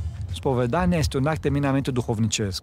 Da, să știți. Deci nu o să vă vadă preotul nici cum, nici să vă rușinați, nici așa mai departe. Dar mulți nu spun de frică? Da. Da, de frică și de, de iubire de sine. Adică cum o să mă vadă preotul? Aha. Nu o să vă vadă nici cum. Că Ascultați ce zic eu. Nu o să vă... Preotul o să se impresioneze, pentru că omul care se pocăiește este măreț, este nobil, adică se dezice. Da, am greșit, am făcut treaba asta. Și de fapt, toți oameni suntem. Toți oameni, tot, tot, toți aceleași păcate le avem. Am Uite, înțeles. voiam, voiam să vă întreb, frica e un mare păcat? E, frica distorsionată, da. Dar frica, frica de Dumnezeu, adică una este frica, e, mie, mie e frică de tatăl prea iubit ca să nu, de, să, nu, să nu rănesc cu ceva, să nu rănesc iubirea. Asta este frica adevărată. Și care este frica de, cui, cui este frică de Dumnezeu, cu, ca și cum mi-e frică mie de tatăl, înțeleg, să nu-i rănesc dragostea, sau mi-e frică de soția, să nu o rănesc. Asta, asta, e, asta e frica sfințitoare. Dar e, groaza, adică frica de, provenită din anxietate, din uh, iubirea de sine, din slava de șartă, cum o să mă vadă, cum așa mai departe, băi, să nu iasă bine, băi, ce o să întâmple cu podcastul ăsta? Asta e păcat. Asta e păcat. Da. Păcat este. Înțelegi? Altceva este prudența. Adică prudența, deci, bun, e aici o prăpastie, nu înseamnă că mă duc pe malul prăpastie ca să zic, uh, asta e altceva. Dar frica care provine din, din iubirea de sine și aduce tulburare, este bineînțeles păcat. Este bineînțeles păcat. Și am vrut să spun la spovedanie, iarăși un lucru foarte, foarte i- i- important aici, în toată dinamica asta, este faptul că e, păcatul este iertat, este șters de către Dumnezeu în clipa în care preotul citește rugăciunea de dezlegare. Deci dacă omul moare în secunda imediat următoare după citirea rugăciunii de dezlegare, în clipa respectivă omul respectiv merge în rai, adică omul este liber. Canoanele, adică dacă ți se dă un post sau ți se dă să faci ceva, nu sunt premise de iertarea păcatelor, pentru că păcatul nu este vorba de o jignire adusă la uh, băreția lui Dumnezeu, la libertatea lui Dumnezeu, la poliețienismul, la tirania lui Dumnezeu. Dumnezeu nu e tiran, Dumnezeu e tată. Canoanele care se dau sunt o formă de durere, astfel încât să te facă să nu mai cazi. Deci ai nevoie de o formă de durere ca să ieși din, din uh-huh. a, atracția, din plăcerea respectivă care te atrage la păcatul respectiv, înțelegi? Și postul, că tot am vorbit despre el și toți suntem în postul mare, postul e o formă de durere. A, eu vreau să mănânc curcan la tavă. Nu, nu o să mănânci curcan la, la, la tavă. Vreau să mănânc porc fript. Nu o să mănânci porc fript. O să fii e, la, e, în rânduială. Uh-huh. Deci o să, o să stai aceste excrescențe. Nu te duci ca bou de belciug. Sfânta Scriptură ne asemănă cu boi duci de belciug. Acolo unde, unde îți puiază ție mintea, unde îți fumegă mintea. Nu o să te duci acolo. Și atunci omul devine liber. Omul devine liber. În clipa care o să spui, hap, o, să, o să-mi impun durere. Și din cauza asta și metanile și toată asceza bisericii sunt forme de durere lină care nu duc Suportabilă. la dez... suportabilă și și lin, adică nu duc la deznădejde, care îl potențează pe om să scape de să scape de plăcerea respectivă, care plăcere îl, băte, îl băltește existențial. Omul efectiv se, se devine om sfârșit. O carte celebră a lui Giovanni Papini. Nici nu știu cu ce să continu, că uh, aveți un, un har de, de a vorbi. De a încurca pe oameni? De... Nu, nu, nu, nu, nu mă încurcați absolut deloc, dar la fiecare, aproape la fiecare frază îmi vin alte 10 întrebări. Și da. nu știu dacă podcastul ăsta e un arbore pe care creangă să, da. uh, să sar în momentul ăsta. Dar o să aleg să fac asta și să vă întreb dacă există niște arme antifrică. Eu, eu cred că frica, cât, îmi, cât cunosc eu lumea asta din, uh, din, din jur, sau cât o simt, cred că frica e o mare problemă a societății noastre. Bineînțeles. Uh, niște arme antifrică? niște arme antifrică. Credință. Credința Dumnezeu. O cred, credința, cum spunea Sfântul Iustin Popovici, credința babei. Sau cum spunea domnul Petre Țusea, spunea baba de la țară cu picioarele goale mm-hmm. într-o biserică e mai, mai, mai valabilă decât Kant. Eu l-am citit pe Kant la tinerețea mea și am căzut pe spate, zicea Țuțea. Dar acum îmi dau seama că este mai valabil decât Kant, cu tot idealismul lui. Așa și, așa și este. Kant nu, Kant nu rezolvă problema umană. Pune întrebări. Filozofia pe cele mai înalte culme ale ei, școala germană, dacă dorești, e, demonstrează imposibilitatea omului de a spune cine este, de unde vine și încotro se îndreaptă apare o prăpastie imensă aici și începe teologia, începe ortodoxia de la răspunsurile acestor întrebări. Cine este omul, de unde vine și încotro se întreapă? Încotro se îndreaptă. Și acolo încolo discutăm. E, arma antifrică este, cum spuneam, rugăciune întâi de toate, și omul trebuie chiar să se roage și chiar să aibă credință că Dumnezeu să-l ajute. Așa simplu. Da, băi, te ajută Dumnezeu. Cum, părinte, că eu sunt păcătos? Lasă prostiile. Știu că ești păcătos, nu spune mie că, ești, că nu ești păcătos. Dar Dumnezeu este Tată. Dumnezeu este Tată și vedeți, e, ceea ce pe mine mă impresionează enorm, Dumnezeu fiind a tot știitor, da? E, mergea Hristos și spunea oamenilor, ce vrei să-ți fac? Doamne, să văd. Doamne, să merg. Doamne, ce vrei să-ți fac? Dumnezeu nu se duce la oameni și zice, porcule, tu care ai orbit pentru că ai păcătuit aia și aia și aia și aia altă, așa mai departe. Dumnezeu știa păcatele oamenilor. Știa. Și știa de ce au pățit toate astea. Ce vrei să-ți fac? E, la fel și la fel la fiecare dintre noi vine Dumnezeu și zice, ce vrei să-ți fac? Și zic, Doamne, să ia copilul școala, să nu știu ce, să, să trec peste asta. Nu trebuie să ne fie frică, pentru că Dumnezeu este Tată. Noi, din păcate, ne este frică de ce? Pentru că avem o, o, o viziune foarte, foarte strâmtă. Adică pentru noi, lumea se reduce la luatul bacalaureatului sau la reușita podcastului ăsta. Nu, domnule, lumea nu se reduce la reușita podcastului ăsta, înțelegi? Dacă nu se iasă, nu se iasă. Înțelegi? Eu trebuie, trebuie totul să rămân om. Trebuie totul să rămân om. Bineînțeles că mă rog și m-a rugat să iasă bine. Dar dincolo de asta, hai să fim iubitori, hai să fim oameni. Hai să fim prieteni, hai să rămânem prieteni, înțelegi? Frica apare atunci când tu vrei să ai, de fapt, toată puterea. Da, da, da. Când te auto-îndumnezești. Exact. Când te auto-îndumnezești. Deci trăim o epocă, trebuie să știi că trăim o epocă de neo-idolatrie la ora asta. În care omul se auto... Se, se, se auto-îndumnezește. Se auto-îndumnezește. Self-made man. nu, nu ești om făcut, nu te-ai făcut tu. Înțelegi? Nu te-ai făcut tu. Și nu te definești tu ce gen ești și așa mai departe. Deci că la ora asta se întâmplă niște discuții halucinante pe la Casa Albă, adică ce e femeia? Trebuie să aduci... Adică singurul răspuns pe care pot eu să-l dau celor de la care discută la ora asta, adică ce femeia și că ce spuneau? Spunea unul ce femeia, definește ce femeia și ăla zice I need a biologist, adică am nevoie de un, de un biolog, am nevoie ca să definești ce femeia. Și răspunsul meu este ăsta. Fraților. Nu, adică nu, nu se pun întrebări de ce nu ăsta, ce femeia.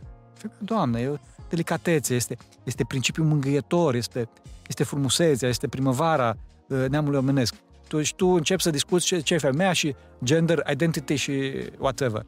Înțelegi?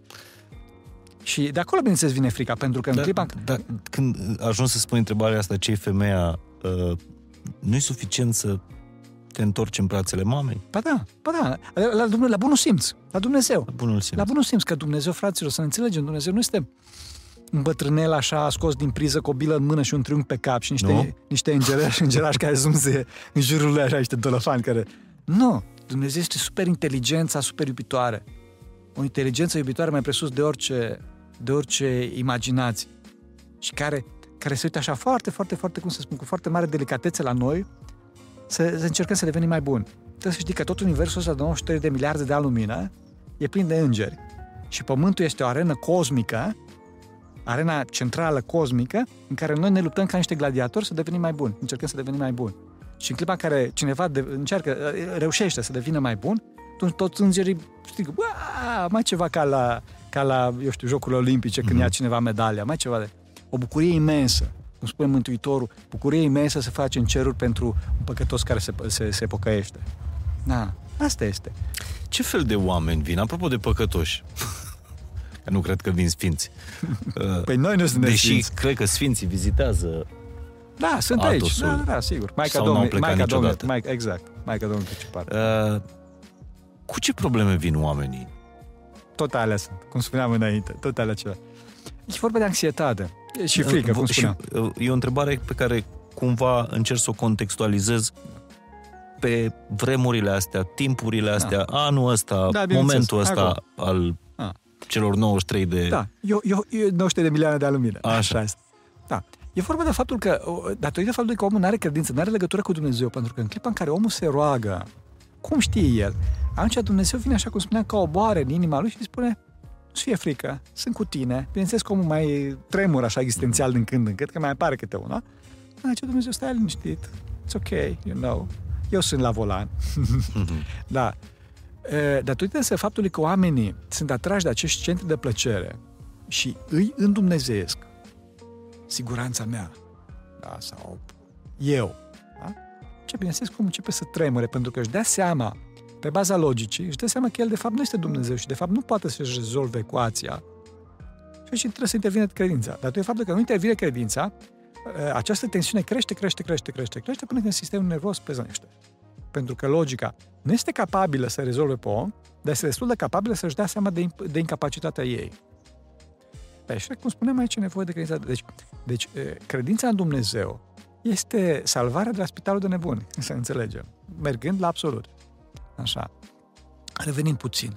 E, oamenii nu au credință. De ce? Pentru că se duc, cum spuneam, în uh, știrea du jur, în, uh, apropo de război. Adică nu se poate, fraților. Deci pe vremea Sfântului Ștefan cel Mare, cred că a, dormit, a domnit uh, Sfântul Ștefan cel Mare 52 de ani și avea 47, a du- purtat 47 de războaie, adică nu a avut un război la fiecare an, în fiecare an, dar aproape. Bun. Și noi astăzi, uh, nu știu, tot, cred că toți și-au făcut pașapoarte să plece din România. Nu ca le cumva să vină război peste România. Ați auzit asta, nu? Da, am Inclusiv la auzit. Atos. Da, mi-au spus, păi, și și ieri seara am discutat cu niște oameni și bă, eu plec. Și am înțeles că a fost și un sondaj în care nu știu cât la sută, din numai 20 ceva la sută, Ar rămâne să-și apere țara. să te ferească, bunul Dumnezeu. Adică, deci, nu mai există, nu mai există verticalitate, nu mai există această... Acest, Vitejia, ați spus mai Vitejia, devreme. da, mare, mare, mare harisma lui Dumnezeu. Spun o întâmplare. Fraților, nu se rezolvă lucrurile prin pașapoartă, să știți. Nu se rezolvă. E, al doilea război mondial, Grecia era țară combatantă, după cum și România, dar Sfântul, Pa- Sfântul Paisie era în război. Era soldat. Nu devenise încă monah. Era foarte tânăr și era pe front. Paisie, Pa- Sfântul Paisie Aghioritul. Aghioritul. Aghioritul, da. Pe vremea respectivă îl chema altfel, Arsenie. Și, dar toți l-aveau de sfânt, din, uh, de acolo. Din, uh. și la un moment dat vine un uh, om foarte bogat, un om foarte potent și spune, băi Arsenie, ajută-mă cu, ai niște pile, că vreau să scap fiul de armată, să nu fie dus pe front și așa mai departe, scap fiul să nu știu ce să rezolvăm. Și viitorul Sfânt Paisie îi spune, nu faci bine. De vreme ce Dumnezeu a rânduit așa, lasă-l, că Dumnezeu are grijă de el. Și dacă omul o să moară, o să moară într-o veșnicie fericită. O să fie rău. Și-a dat, și-a dat sângele pentru neam. O să trăiască în rai, adică raiul este, este plinătatea iubirii, plinătatea fericirii, acea uh, minte gigantică de care vorbeam, plinătatea cunoașterii. Asta o să fie. Bineînțeles că la nouă luat în seamă, au crezut că delirează, așa? Și s-a chinuit cu mult, uh, cu mulți bani, cu mult efort, cu multe obligații Mhm. și într-un final a reușit să-și trimită fiul în, în Statele Unite, în America. Când s-a dat jos din avion, l-a călcat mașina. A călcat mașina. Și a zis, a zis Sfântul Părinte, zice, nu, nu era mai bine să-l fi lăsat în țară. Omul ar fi murit ca, ca un erou, ar fi fost decorat, ar fi, ne-am fi rugat pentru el, am fi făcut uh, toate astea. A murit ca un anonim. A murit ca un câine, călcat de mașină. Da? Dincolo de faptul că au pierdut bani, că și-au creat obligații, că au pierdut timp și așa mai departe. Deci, frate, nu suntem noi mai înțelepți decât Dumnezeu. Nu suntem noi mai înțelepți decât Dumnezeu. Bineînțeles că noi ne folosim, trebuie să ne folosim inteligența, dar toate astea în cadrul cooperării cu Dumnezeu, în cadrul rugăciunii. Pentru că există cele două extreme, adică o extremă este comportamentul ateu, chiar dacă suntem nominal creștini. Adică eu fac totul și nu mă interesează Dumnezeu. Nu mă rog și fac eu planurile mele, fac strategiile mele, mă rog seara, două minute dacă, da? Mm. Dar eu pe cursul zilei mă gândesc eu. Asta este una și cea de-a doua este uh, numai rugăciune, nu mai facem nimic altceva. Nu e adevărat. Trebuie eu să mă rog, Doamne, luminează-mă să, eu știu, să pun microfoanele astea, luminează-mă să pun camerele astea, luminează-mă ce să vorbesc acum. Mm-hmm. Și atunci, în cadrul acestei rugăciuni, în cadrul acestei cooperări cu Dumnezeu, să acționez în cotidian. Uite, în cărticica asta uh, citeam Sfântul Nichifor Leprosul și bătrânul Eumenie Saridachis, scrisă de mitropolitul Neofit de Morfu. Aseară citeam, citeam acolo pe terasa uh, chiliei și uh, scria că trăim vremurile, tare fain zicea, trăim vremurile în care căutăm sfințenia care ne convine, sfințenia de canapea. Da, bineînțeles. Pentru că dacă mai de mult Dumnezeu l-a creat pe om după chipul și asemănarea sa, a perfecțiune, astăzi omul încearcă să-l recreeze pe Dumnezeu după chipul și asemănarea lui. E, e vorba de același lucru, de plăcere. Om, om, omul, omul trăiește o perioadă, cum spuneam, de neopăgânism, care avem ca zei plăcerea, eu însumi, confortul. Bine, hai și tehnologia. Tehnologia este mântuitoare. Tehnologia este mântuitoare. Știți că am păstrat pentru desert tehnologia, da. pentru că este, cum să zic, câmpul dumneavoastră de bătălie, Părinte Teologos. Bate vântul, ne strică tehnologia? Ha? Ce ziceți? Nu cred. Ține no. tehnologia la vânt? Ține. E tehnologia antivânt, da, normal. Da, da, Windproof. Uh, o să vorbim despre tehnologie pentru că Părintele Teologus este cel care în momentul ăsta realizează cel mai uh, cel mai bun, bun folositor produs de aici din, uh, din Sfântul Munte. Este canalul de YouTube Ochilia Tonită, este blogul ochiliatonită.ro uh, unde postați cu conștiinciozitate, ca să nu zic religiozitate, că e altceva religia, uh, postați, pot să zic vloguri de aici? Din... Da, da, da, da. În fiecare zi postăm o postare. E, acum nu vreau să jignesc, și de fapt nu o să te jignesc pe tine. A, Doamne ferește. Da, da așa, ci pe altcineva, așa. Eu aș dori să scriu. Dar oamenii, din păcate, astăzi nu mai pot să citească. Trăim o, o epocă de neoanalfabetism, tocmai datorită acestor centri de plăcere. Oamenii doresc video, oamenii doresc uh, vizual, știi? Până și podcastul, care e un exact. produs audio, trebuie exact. să fie video. Trebuie să fie video, să fie... da, da, exact. Să fie acceptat. Uh-huh. Înțelegi? În scris ești mult mai, te poți concentra, poți să sistematizezi, să refaci și mai Nu, era video. Și asta provine tocmai din aceste, din acești smart centri de plăcere. Dar să, să ne întoarcem. E, ca să vorbim de tehnologie puțin. Deci... Trebuie să ne adresăm, trebuie să ne adresăm e, bisericii de astăzi. Adică oamenilor din, zi, din zilele noastre. Nu mai țin cărțile acestea. Chiar cărțile acestea sunt, deci, Părintele Learion Felea este un, este un sfânt foarte mare, sunt foarte, foarte mare, din, uh, din perioada comunistă. Deci l-au împușcat comuniști. Este din Arad, chiar din orașul meu natal, uh-huh. așa. E, uh, dar oamenii nu mai citesc. Nu mai, nu mai pot să citească. Și atunci e, încercăm să traducem, cum spunea cineva, din românește în românește, da? în limbajul oamenilor, astfel încât oamenii să poată să își relege că asta este religia, de la religare, de la relegarea omului de Dumnezeu. Adică omul trebuie să, să se relege de perfecțiunea personală veșnică. Și atunci iau într-adevăr teme de genul ăsta, cum spuneam, despre rugăciunea lui Isus, despre post, despre părțile sufletului și așa mai departe. Să, să se recableze, practic. Să se, să, se, rec, să se recableze, dar recablarea creierului, mare atenție, asta este un fenomen psihologic și este limitat, este însingurat. Pe când relegarea implică și o recablare, dar este cu celălalt, este iubitor. Și mai ales dacă celălalt este sursa iubirii, adică Dumnezeu. Înțelegi? Sunteți minunat, părinte. Da. Nu știu dacă vi s-a mai spus. Da, mi, mi se spunea, bă, minunate și mă. Adică în sensul de, da. Da. E, Bun, acum revenind. Deci dumneavoastră să, uh, lucrați cu toate instrumentele astea ale Da. tehnologiei Da, da. moderne ca să transmiteți cuvântul ăsta, Da, ceea ce vreau să, vreau să spun aici. binecuvântarea din Atos. Exact. Referitor la tehnologie, trebuie noi să fim stăpânii tehnologiei și nu tehnologia stăpâna noastră. Aici voiam să ajungem. Așa este. Asta e foarte important. Din cauza asta, e, întâi de toate, ce înseamnă profesional? O să spun o fază care m-a impresionat foarte mult. E, mă rog, eu de mulți ani mă ocup cu tehnologia, nu zic că e bine treaba asta, dar e, așa s-a nimerit. Chiar și și dinainte mult, de, dina- dinainte de dinainte, da, așa. n-are dinainte importanță. de a fi călugăr, da. Da, exact. E, și pe un forum unde erau niște fotografi foarte mari, foarte, foarte mari, e, așa de jurnalistică și de Mhm. e, artistici, apare la un moment dat un, un din asta, un nou venit pe acolo și face o postare. Și spune, e, mie îmi place foarte mult să fotografiez și la mama îi place cum fotografiez și la mătușa îi place foarte mult fotografiile mele și fotografiez cu celularul și vreau să fiu profesional și vă rog frumos să-mi spuneți, că voi sunteți așa, știți, ce aparat să-mi iau ca să fiu profesional. Da.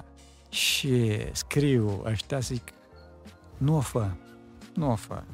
Profesionalul este cel care are un aparat mai bun. Profesionalul este cel care se jertfește pentru ceilalți, care face pentru ceilalți. Noi, când mergem pe front, că suntem fotografi de război, în clipa respectivă, suntem protejați. Suntem protejați de cei care se jertfesc mai mult decât noi. Și nu facem nimic în comparație cu cei care își riscă viața acolo. Da? Mhm. Și ei ne văd ca pe ceva, cum să spun, deasupra lor, superior.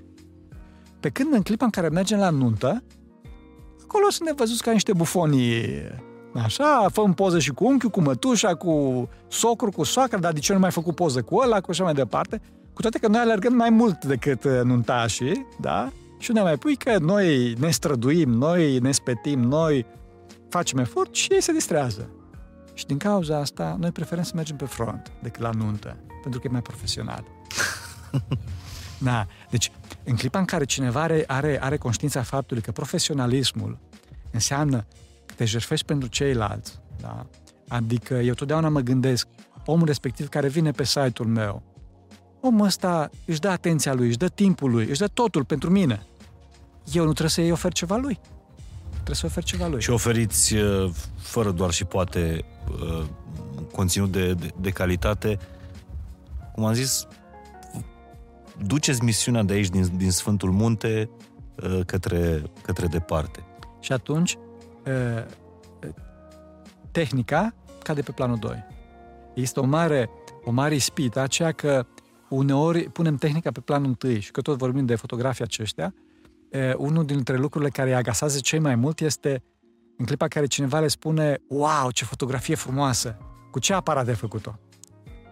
Fotografia, fotografia vine de la Dumnezeu, vine din talentul, din har, harul respectiv, harisma omului respectiv, nu atât din aparat. Bineînțeles că și aparatul este important pentru că ai nevoie de anumite condiții tehnice, dar Și atunci Secundar. discuția se reduce la treaba asta. Tehnica, tehnologia trebuie să fie un instrument în mâinile noastre da, și nu noi un instrument în mâinile lor. uh, tehnologiei. Așa este, în în mâinile ei. Și de multe ori eu fac treaba asta cu oamenii, eh, când îi văd că sunt, uh, sunt robii celularelor, adică vin la chilie și ei în continuu fac uh, treaba asta, în continuu fac un scroll așa, știi? Și îi întreb uh, uh, cu cât ai cumpărat celularul și, și el îmi spune o sumă X, da. de, de multe ori e și rușine să spună.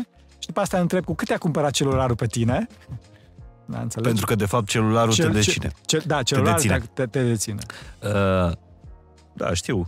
Primul lucru pe care uh, l-am făcut când am ajuns, după ce ne-am îmbrățișat, uh, m-am întrebat, uh, "P- părinte, pentru că știu că dumneavoastră vă ocupați cu internetul aici, cu postările, puteți să-mi spuneți și mie parola de Wi-Fi? Exact. și mi-a zis, frate Mihai, Nu, avem un internet, nu ține. Doar eu pot să postez de aici, voi nu o să folosiți. și am început să mă obișnuiesc. După 24 de ore, parcă nu e o nenorocire E- e mai că n-am bine, postat. da, așa este. Deși s-ar putea să fie singura zi de anul ăsta în care nu am făcut un update, n-am postat nimic, un Insta Story, ceva. Deci să știți, uh, Realitatea, realitatea, realitatea reală este mult mai, mult mai frumoasă decât realitatea virtuală. să știți. Da. Da. Am avut timp să citesc din uh, cărțile părinților, Exact. aseară, am avut timp de, uh, de slujbă, Ai avut timp de tine? am avut timp de mine, da. Am, am mai mângâiat o pisică, poate intră în cadru. Uite. Dar de ce? Sunt foarte grase pisicile de aici. De ce? Nu știu, au... Pentru că, pentru, pentru că pisicile sunt porcii noștri. Da. Deci în Sfântul Munte, în, în Sfântul Munte pisica este folosită m, ca animal de casă. Uh-huh. E, șoareci, șerpi, e, bă, resturi de mâncare Mhm. uh-huh. și toate astea. E foarte important pentru că, de ce? E, Câinele este mai zburdalnic, poate să deranjeze, alte animale care să fie atât de acoperitoare Mhm. nu există, bine, sunt porcii mistreți și vulpile, dar de acolo încolo pisica de departe este cea mai bună e, pentru că este foarte liniștită. Nu deranjează, Cel nu puțin în tulbură. aparență. Da, în aparență, bine, dacă o zgâri, te zgâri și ea. Da, da, e adevărat că n-am văzut câini în... uh, Da, nu, nu în există, Atos. nu există, Câini nu și există. oglinzi. Da, da.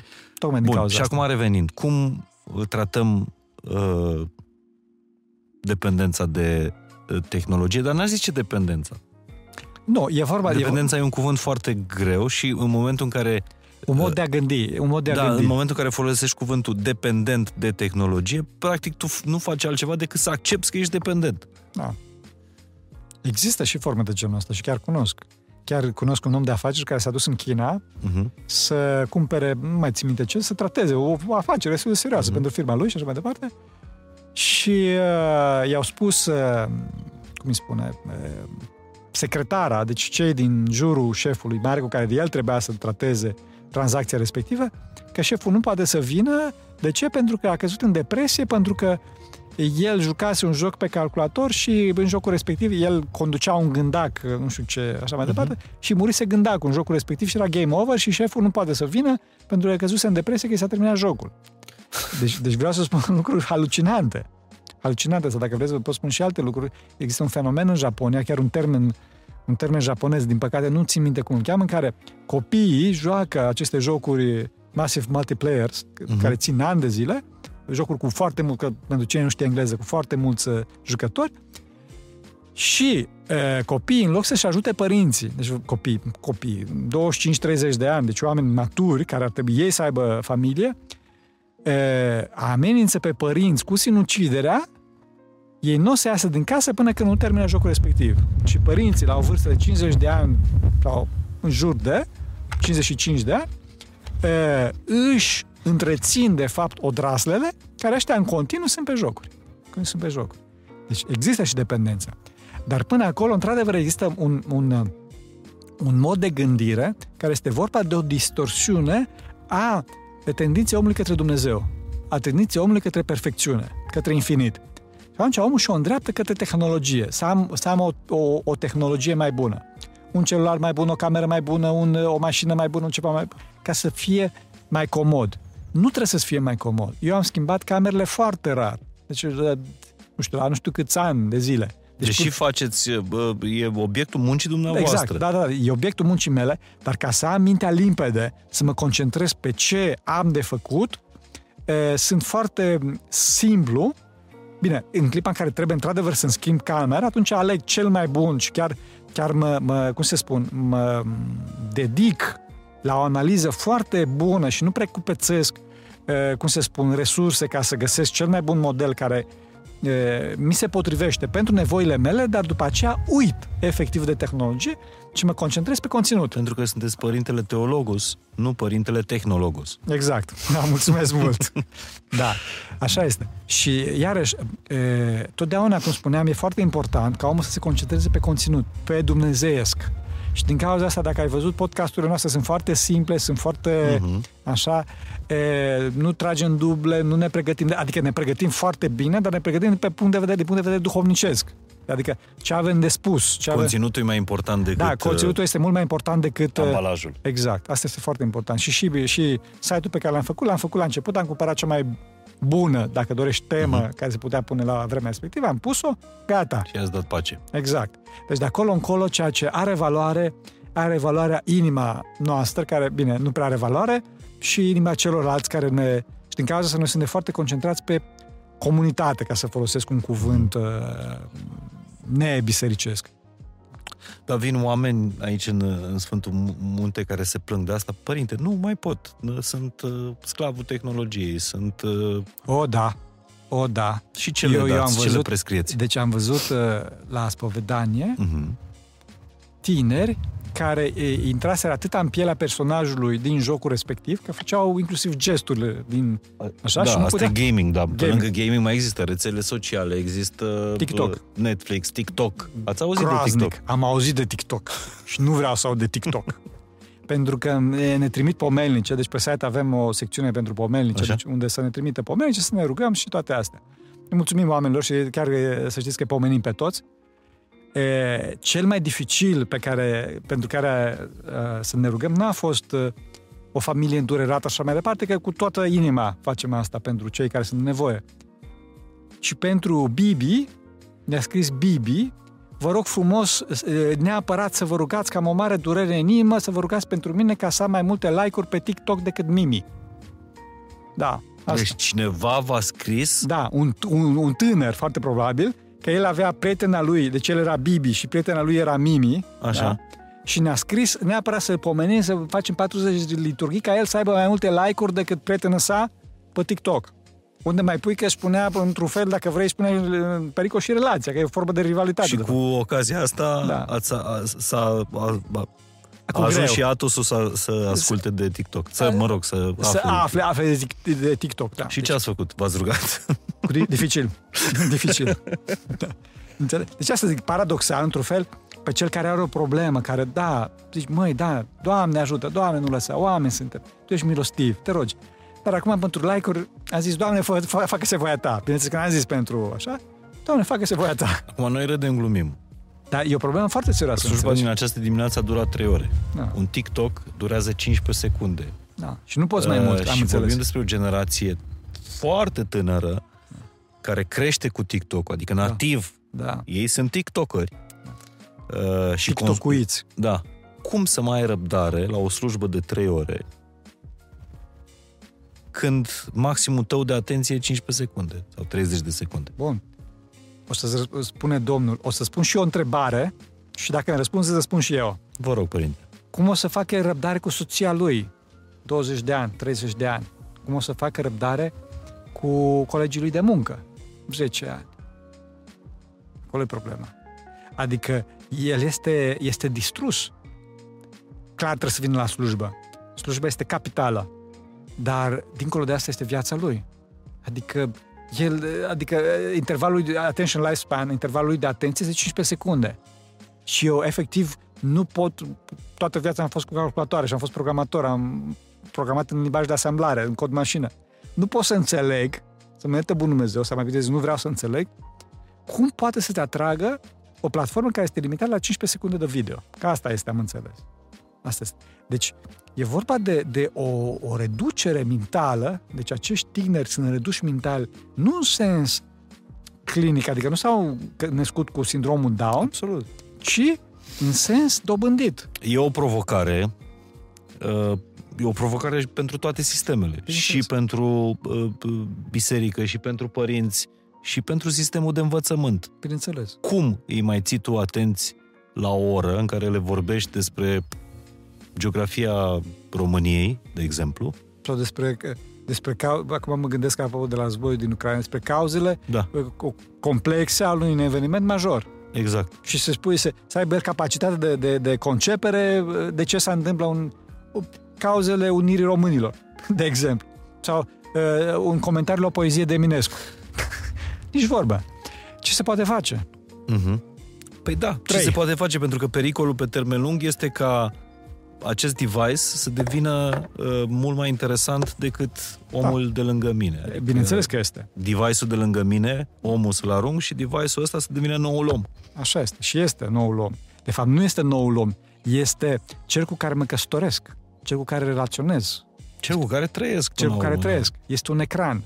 Și nimeni nu poate să împlinească persoana decât numai o altă persoană. Deci nu numai că îl schimbi, ci efectiv te autodistrugi. Te autodistrugi. Ce putem să facem noi pentru acești... Sau măcar părinții care, da. care, care ascultă ce pot face pentru, da, chiar pentru copiilor. Da, chiar ieri seară spunea cineva... Un Era antrenor, martor. Da, martor. Ai văzut, antrenorul respectiv de fotbal. Uh-huh. Spunea către, și mai ales către ruta lui, adică era nepotul lui, era unchiul, uh-huh. spunea, uite, ca să fii fotbalist de performanță, un singur lucru își cer. După 10, după 10 seara, ce mă gândeam după 10 dimineața, că mai de mult, adică, deci ca să faci performanță, toată ziua trebuia să... După 10 seara, lasă celularul. După 10 seara. Și nici măcar asta nu putea. Deci gândește Deci el toată ziua era cu celularul în mână și ăsta, antrenor de fotbal fiind, îi spunea după 10 seara, adică nu știu câte ore seara, o oră, două ore. Da, și ăsta mic îi zicea, nu, nu pot, pot, nu, nu pot unchiul, pentru că mă fac de râs, adică da, da. mă dau o afară din grup, mă scot din grupul de WhatsApp. Da, din... mă ostracizează. Da. Deci este fenomenal, fenomenal. Ceea ce se poate face e, sunt trei lucruri. Rugăciune, și când vorbesc de rugăciune trebuie să avem conștiința concreteții, eficacității rugăciunii. Deci când spun rugăciune nu evit răspunsul, din contră, pun pe primul plan rugăciune, trebuie să avem conștiința eficacității rugăciunii. Deci părinții să se roage pentru, pentru copii. copii. Și noi și toți. Mare problemă. Unul ăsta. Doi, exemplu bun. Adică trebuie să fim exemplu bun. Zice copilul bun, să fac uh, cum spui tu, dar de ce să fac eu cum spui tu? Trebuie să văd, trebuie să văd pe părintele meu că da, este un părinte reușit. Așa, trebuie, așa vreau să fiu și eu. Înțelegi? Dacă părintele și vine și urlă și țipă sau se ceartă între ei, Păi ce copilul... Dacă păi... părintele stă toată ziua pe telefon, da. ce, copilul ce să facă? Ce să fac? Înțelegi? Trebuie exemplu bun, neapărat așa. Nu scăpați de asta. Pentru că părinții și în general toți oamenii când părinte ce să fac copilului meu, ei așteaptă de la mine un buton sau o formulă magică, de gen abracadabra, da. știi? De ce să, să, părintele să fie, iarăși tot în viața lui, mai mult sau puțin pătimașă, eu să spun zi abracadabra sau nu știu ce, sesam deschide-te, el să spună sesam deschide-te, să se rezolve toate problemele și să continue cu viața lui. E, nu așa, fraților. Trebuie să existe exemplu bun. Deci, întâi de toate, rugăciune, exemplu bun și abia pe ultimul plan va fi cuvântul. Și o să spui cuvântul când, când poate el să ridice cuvântul, nu când vrei tu. Da? Adică nu când mă descarc eu pe copil și așa mai departe, ci când vezi că deci copilul este într-o dispoziție de ascultare, într-o dispoziție de iubire. Și mai ales părinții trebuie să învețe pe copii să asculte. Neapărat trebuie să învețe să asculte. Deci nu în continuu ce vrei tu, ce vrei tu, ce vrei tu, ce vrei Nu ce vrea copilul. Copilul nu are experiență. Ce vrea părintele, părintele. Părinții au experiență de viață. Înțelegeți? Este foarte nociv. Bineînțeles că părinții trebuie să se intereseze cam ce vrea copilul, dar totdeauna asta în cadrele ascultării. Absolut, absolut, uh, absolut în cadrele ascultării. Mm-hmm. Înțelegi? Pentru că dacă nu, copilul se dezlănează și o ia pe, pe coclauri. Și e foarte important, părintele totdeauna să spună în felul următor. Totdeauna să-i spună, o să cer voie. Să cer voie. Și în clipa în care copilul cere voie, părintele trebuie să accentueze uh, ascultarea. Adică o să zică, pentru că mi-ai cerut voie, te las. Nu te-aș fi lăsat în mod normal, dar pentru că mi-ai cerut voie, te las. Accentăm pe ascultare. Dacă copilul face ceva și nu cere voie, părintele o să spună, de ce nu mi-ai cerut voie? Știi că dacă mi-ai fi cerut voie, te-aș fi lăsat. Deci, iarăși, mai mult decât lucru în sine, se accentuează pe dependența copilului față de părinte. Că dacă nu... Și iarăși, părinții să nu trădeze, să nu fie trădători. Părinții de foarte mult sunt trădători. Adică trădează, trădează grija față de copii, ce ia tableta asta și te joacă. Exact. Și eu am eu business-ul meu, am cariera mea. Nu ei au crescut așa, noi i-am crescut exact, așa. Exact, exact. Uh, părinte, pentru că sunteți fiert pe tehnologie, cum se spune la noi în lumea din aparatul. Mulțumesc! Ați crescut cu tehnologie, ați profesat în tehnologie și acum folosiți tehnologia pentru misiunea asta pe care o aveți aici în, în Atos. Vă plăceau și cărțile science fiction când erați mic? Foarte mult. și vi se pare că trăim acum în ceea ce citeați în cărțile science fiction sau o să ajungem să trăim în cărțile science fiction din uh, copilăria dumneavoastră? E, da. Bineînțeles că nu este vorba de o, cum să spun, de o raportare de 100%, și mă refer aici uh, la cărțile science fiction cu adevărat mari, la cărțile science fiction care au făcut epoca. Uh-huh. Deci nu, nu mă refer aici la pistoale și lasere și... Uh-huh. Da, sigur, ok, da, filmele cu bătăi. Nu, fraților. Uh, trebuie să știți că oamenii au folosit uh, cadrul de science fiction astfel încât să, să prezinte anumite idei foarte importante și foarte cum să spun, formatoare uh-huh. ale viitorului. Și asta, într-adevăr, se întâmplă. Se întâmplă, pentru că e, în cadrul science fiction, bineînțeles că poți să pui anumite lucruri și să analizezi anumite, anumite reacții și unde mai pui că ceea ce este foarte important este faptul că tineri care au crescut cu aceste cărți de science fiction uh-huh. au luat de acolo soluțiile. Au luat de acolo soluțiile. Și vă sperie personaje ca personaje. Oameni, ca Elon Musk. Uh... Nu, nu, Elon Musk chiar nu mă sperie. Nu vă sperie, nu? Nu, nu mă sperie. Bun. Nici colonizarea uh, Martelui, nici... Uh... Colonizarea Martelui. E Dumnezeu la... Și oamenii fug de fapt de sineși. Oamenii fug de fapt de sineși. Musk, el săracul, vrea să facă bine. Și Musk ceea ce și este... eu cred asta. Da, da, da. El vrea să, trebuie să știi că toți oamenii vor să facă bine. Inclusiv diavolul vrea să facă bine, dar nu știe cum. E vorba de, de optică, o problemă de optică. Toți oamenii vor să facă bine, dar nu știu cum. E, sau nu le, nu le reușește, e, sau nu le iese, și așa mai departe. Orice ființă rațională, asta spune Sfântul Dionisie în secolul I, da, Sfântul Dionisie Răpăgitul, tot, orice ființă rațională vrea să facă binele, dar au o distorsiune cognitivă. Adică ei cred că binele e altceva. Asta se vede și la diavol. Nu, că binele este că de ce să fiți voi robii lui Dumnezeu și așa mai departe, că eu vă știu și vă conduc și toată treaba asta. Că asta diavolul nu se poate pocăi, pentru că el este ferm convins că are binele. Uh-huh. Și Dumnezeu respectă. Și, și la Elon Musk unde e distorsiunea cognitivă? Transhumanismul. Materia.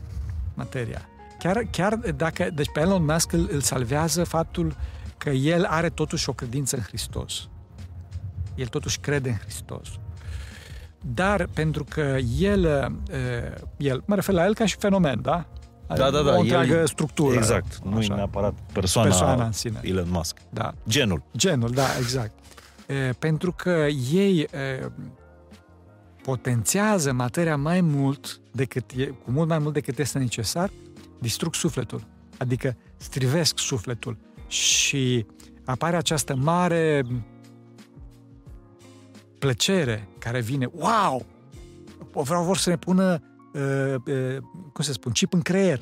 Să scăpăm, nu știu dacă știi, deci una din ideile lui Musk este, este a se pune un, un chip în creier astfel încât să... E adevărat, dacă să, el vrea să o facă uh, în scop... Uh, bun. În scop bun, adică pentru scop a trata bun. anumite boli. Așa este, așa este, așa este. Încă o dată am spus că el vrea să facă binele. Cum a vrut și Nobel când a exact, inventat... când a inventat dinamita. Exact. exact. Înțelegi? Deci, încă o dată, am spus că nu mă sperie Musk și nu mm-hmm. sunt... Și există acest curent în biserică care spune că, cum să zic, tot, tot, totul în afara mea e satanist. Ceva de genul ăsta. Adică toți sunt... Fraților, lucrurile sunt mai complexe. Sunt mult mai complexe, să ne înțelegem. Deci nu e că Musk este cu 666 și trebuie să-l împușcăm mm-hmm. sau pe alt, oricare alt tehnocrat du jur. Nu e vorba de așa ceva. E adevărat că aceste lucruri pot fi folosite în scopuri foarte malefice, dar um, lucrurile sunt foarte complexe și noi trebuie să, să avem o optică duhovnicească și cu discernământ asupra acestui lucru. Adică, bun, mască vrea să facă treaba asta. În clipa în care treaba asta o să, se, o să deraieze în sens greșit, în clipa respectivă o să spunem stop, nu. Acum nu mă pot eu duce, că, ce să fac? O să scriu o scrisoare împotriva lui Musk sau ce să fac? Cine o să mă asculte?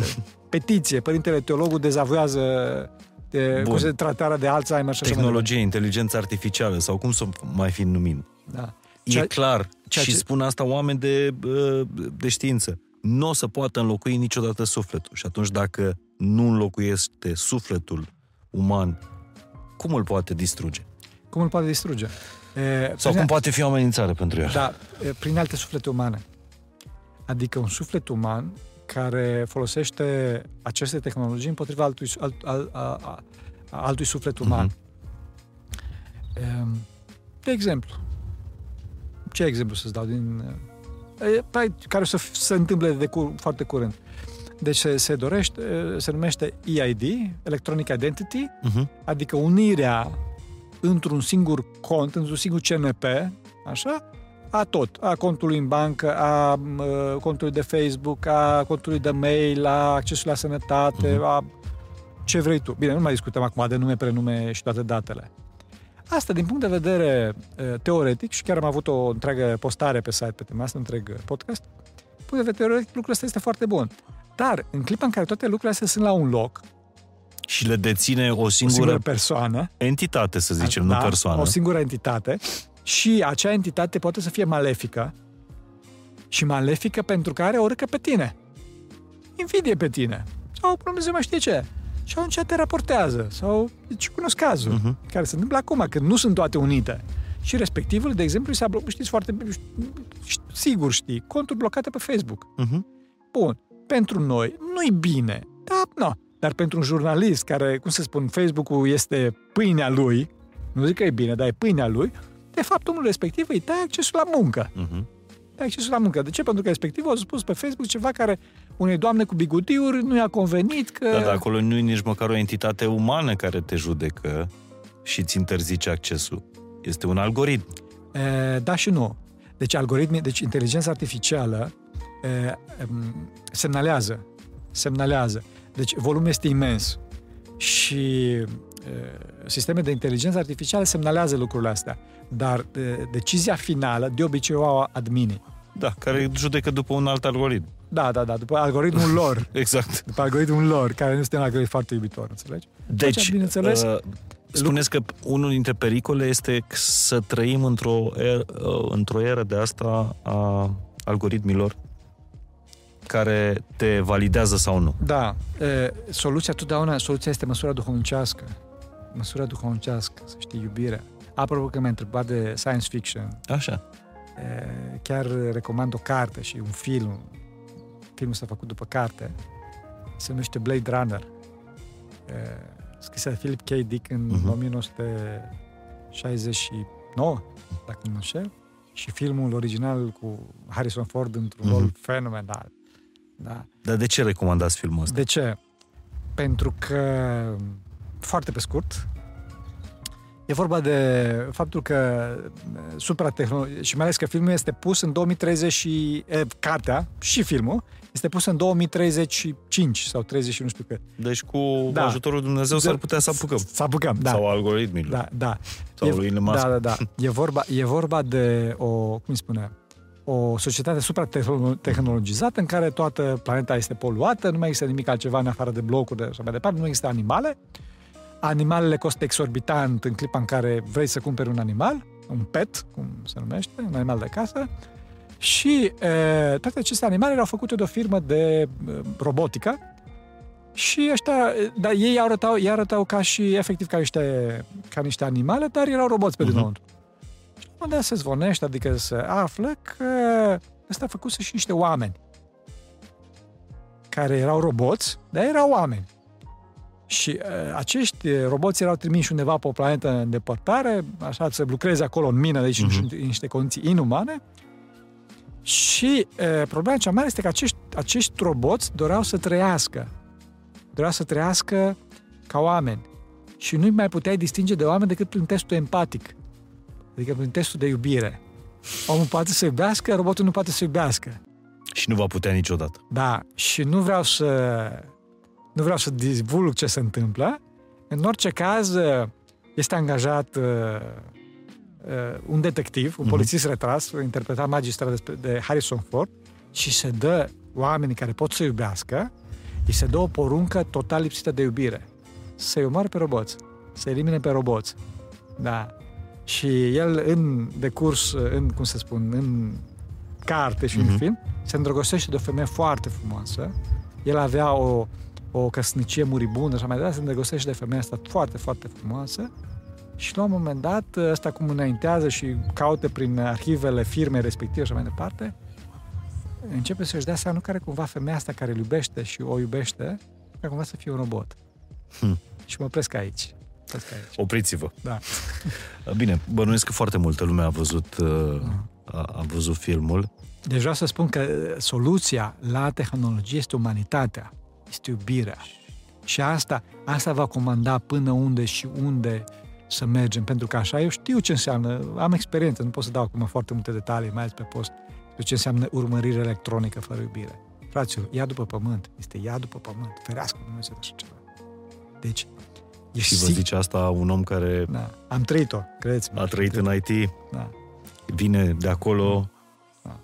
Da. în Sfântul Munte Atos. Uh, vă mulțumesc tare mult, Dumnezeu Părinte Teologus. Am putea să, să prelungim discuția asta, conversația asta uh, mult și bine.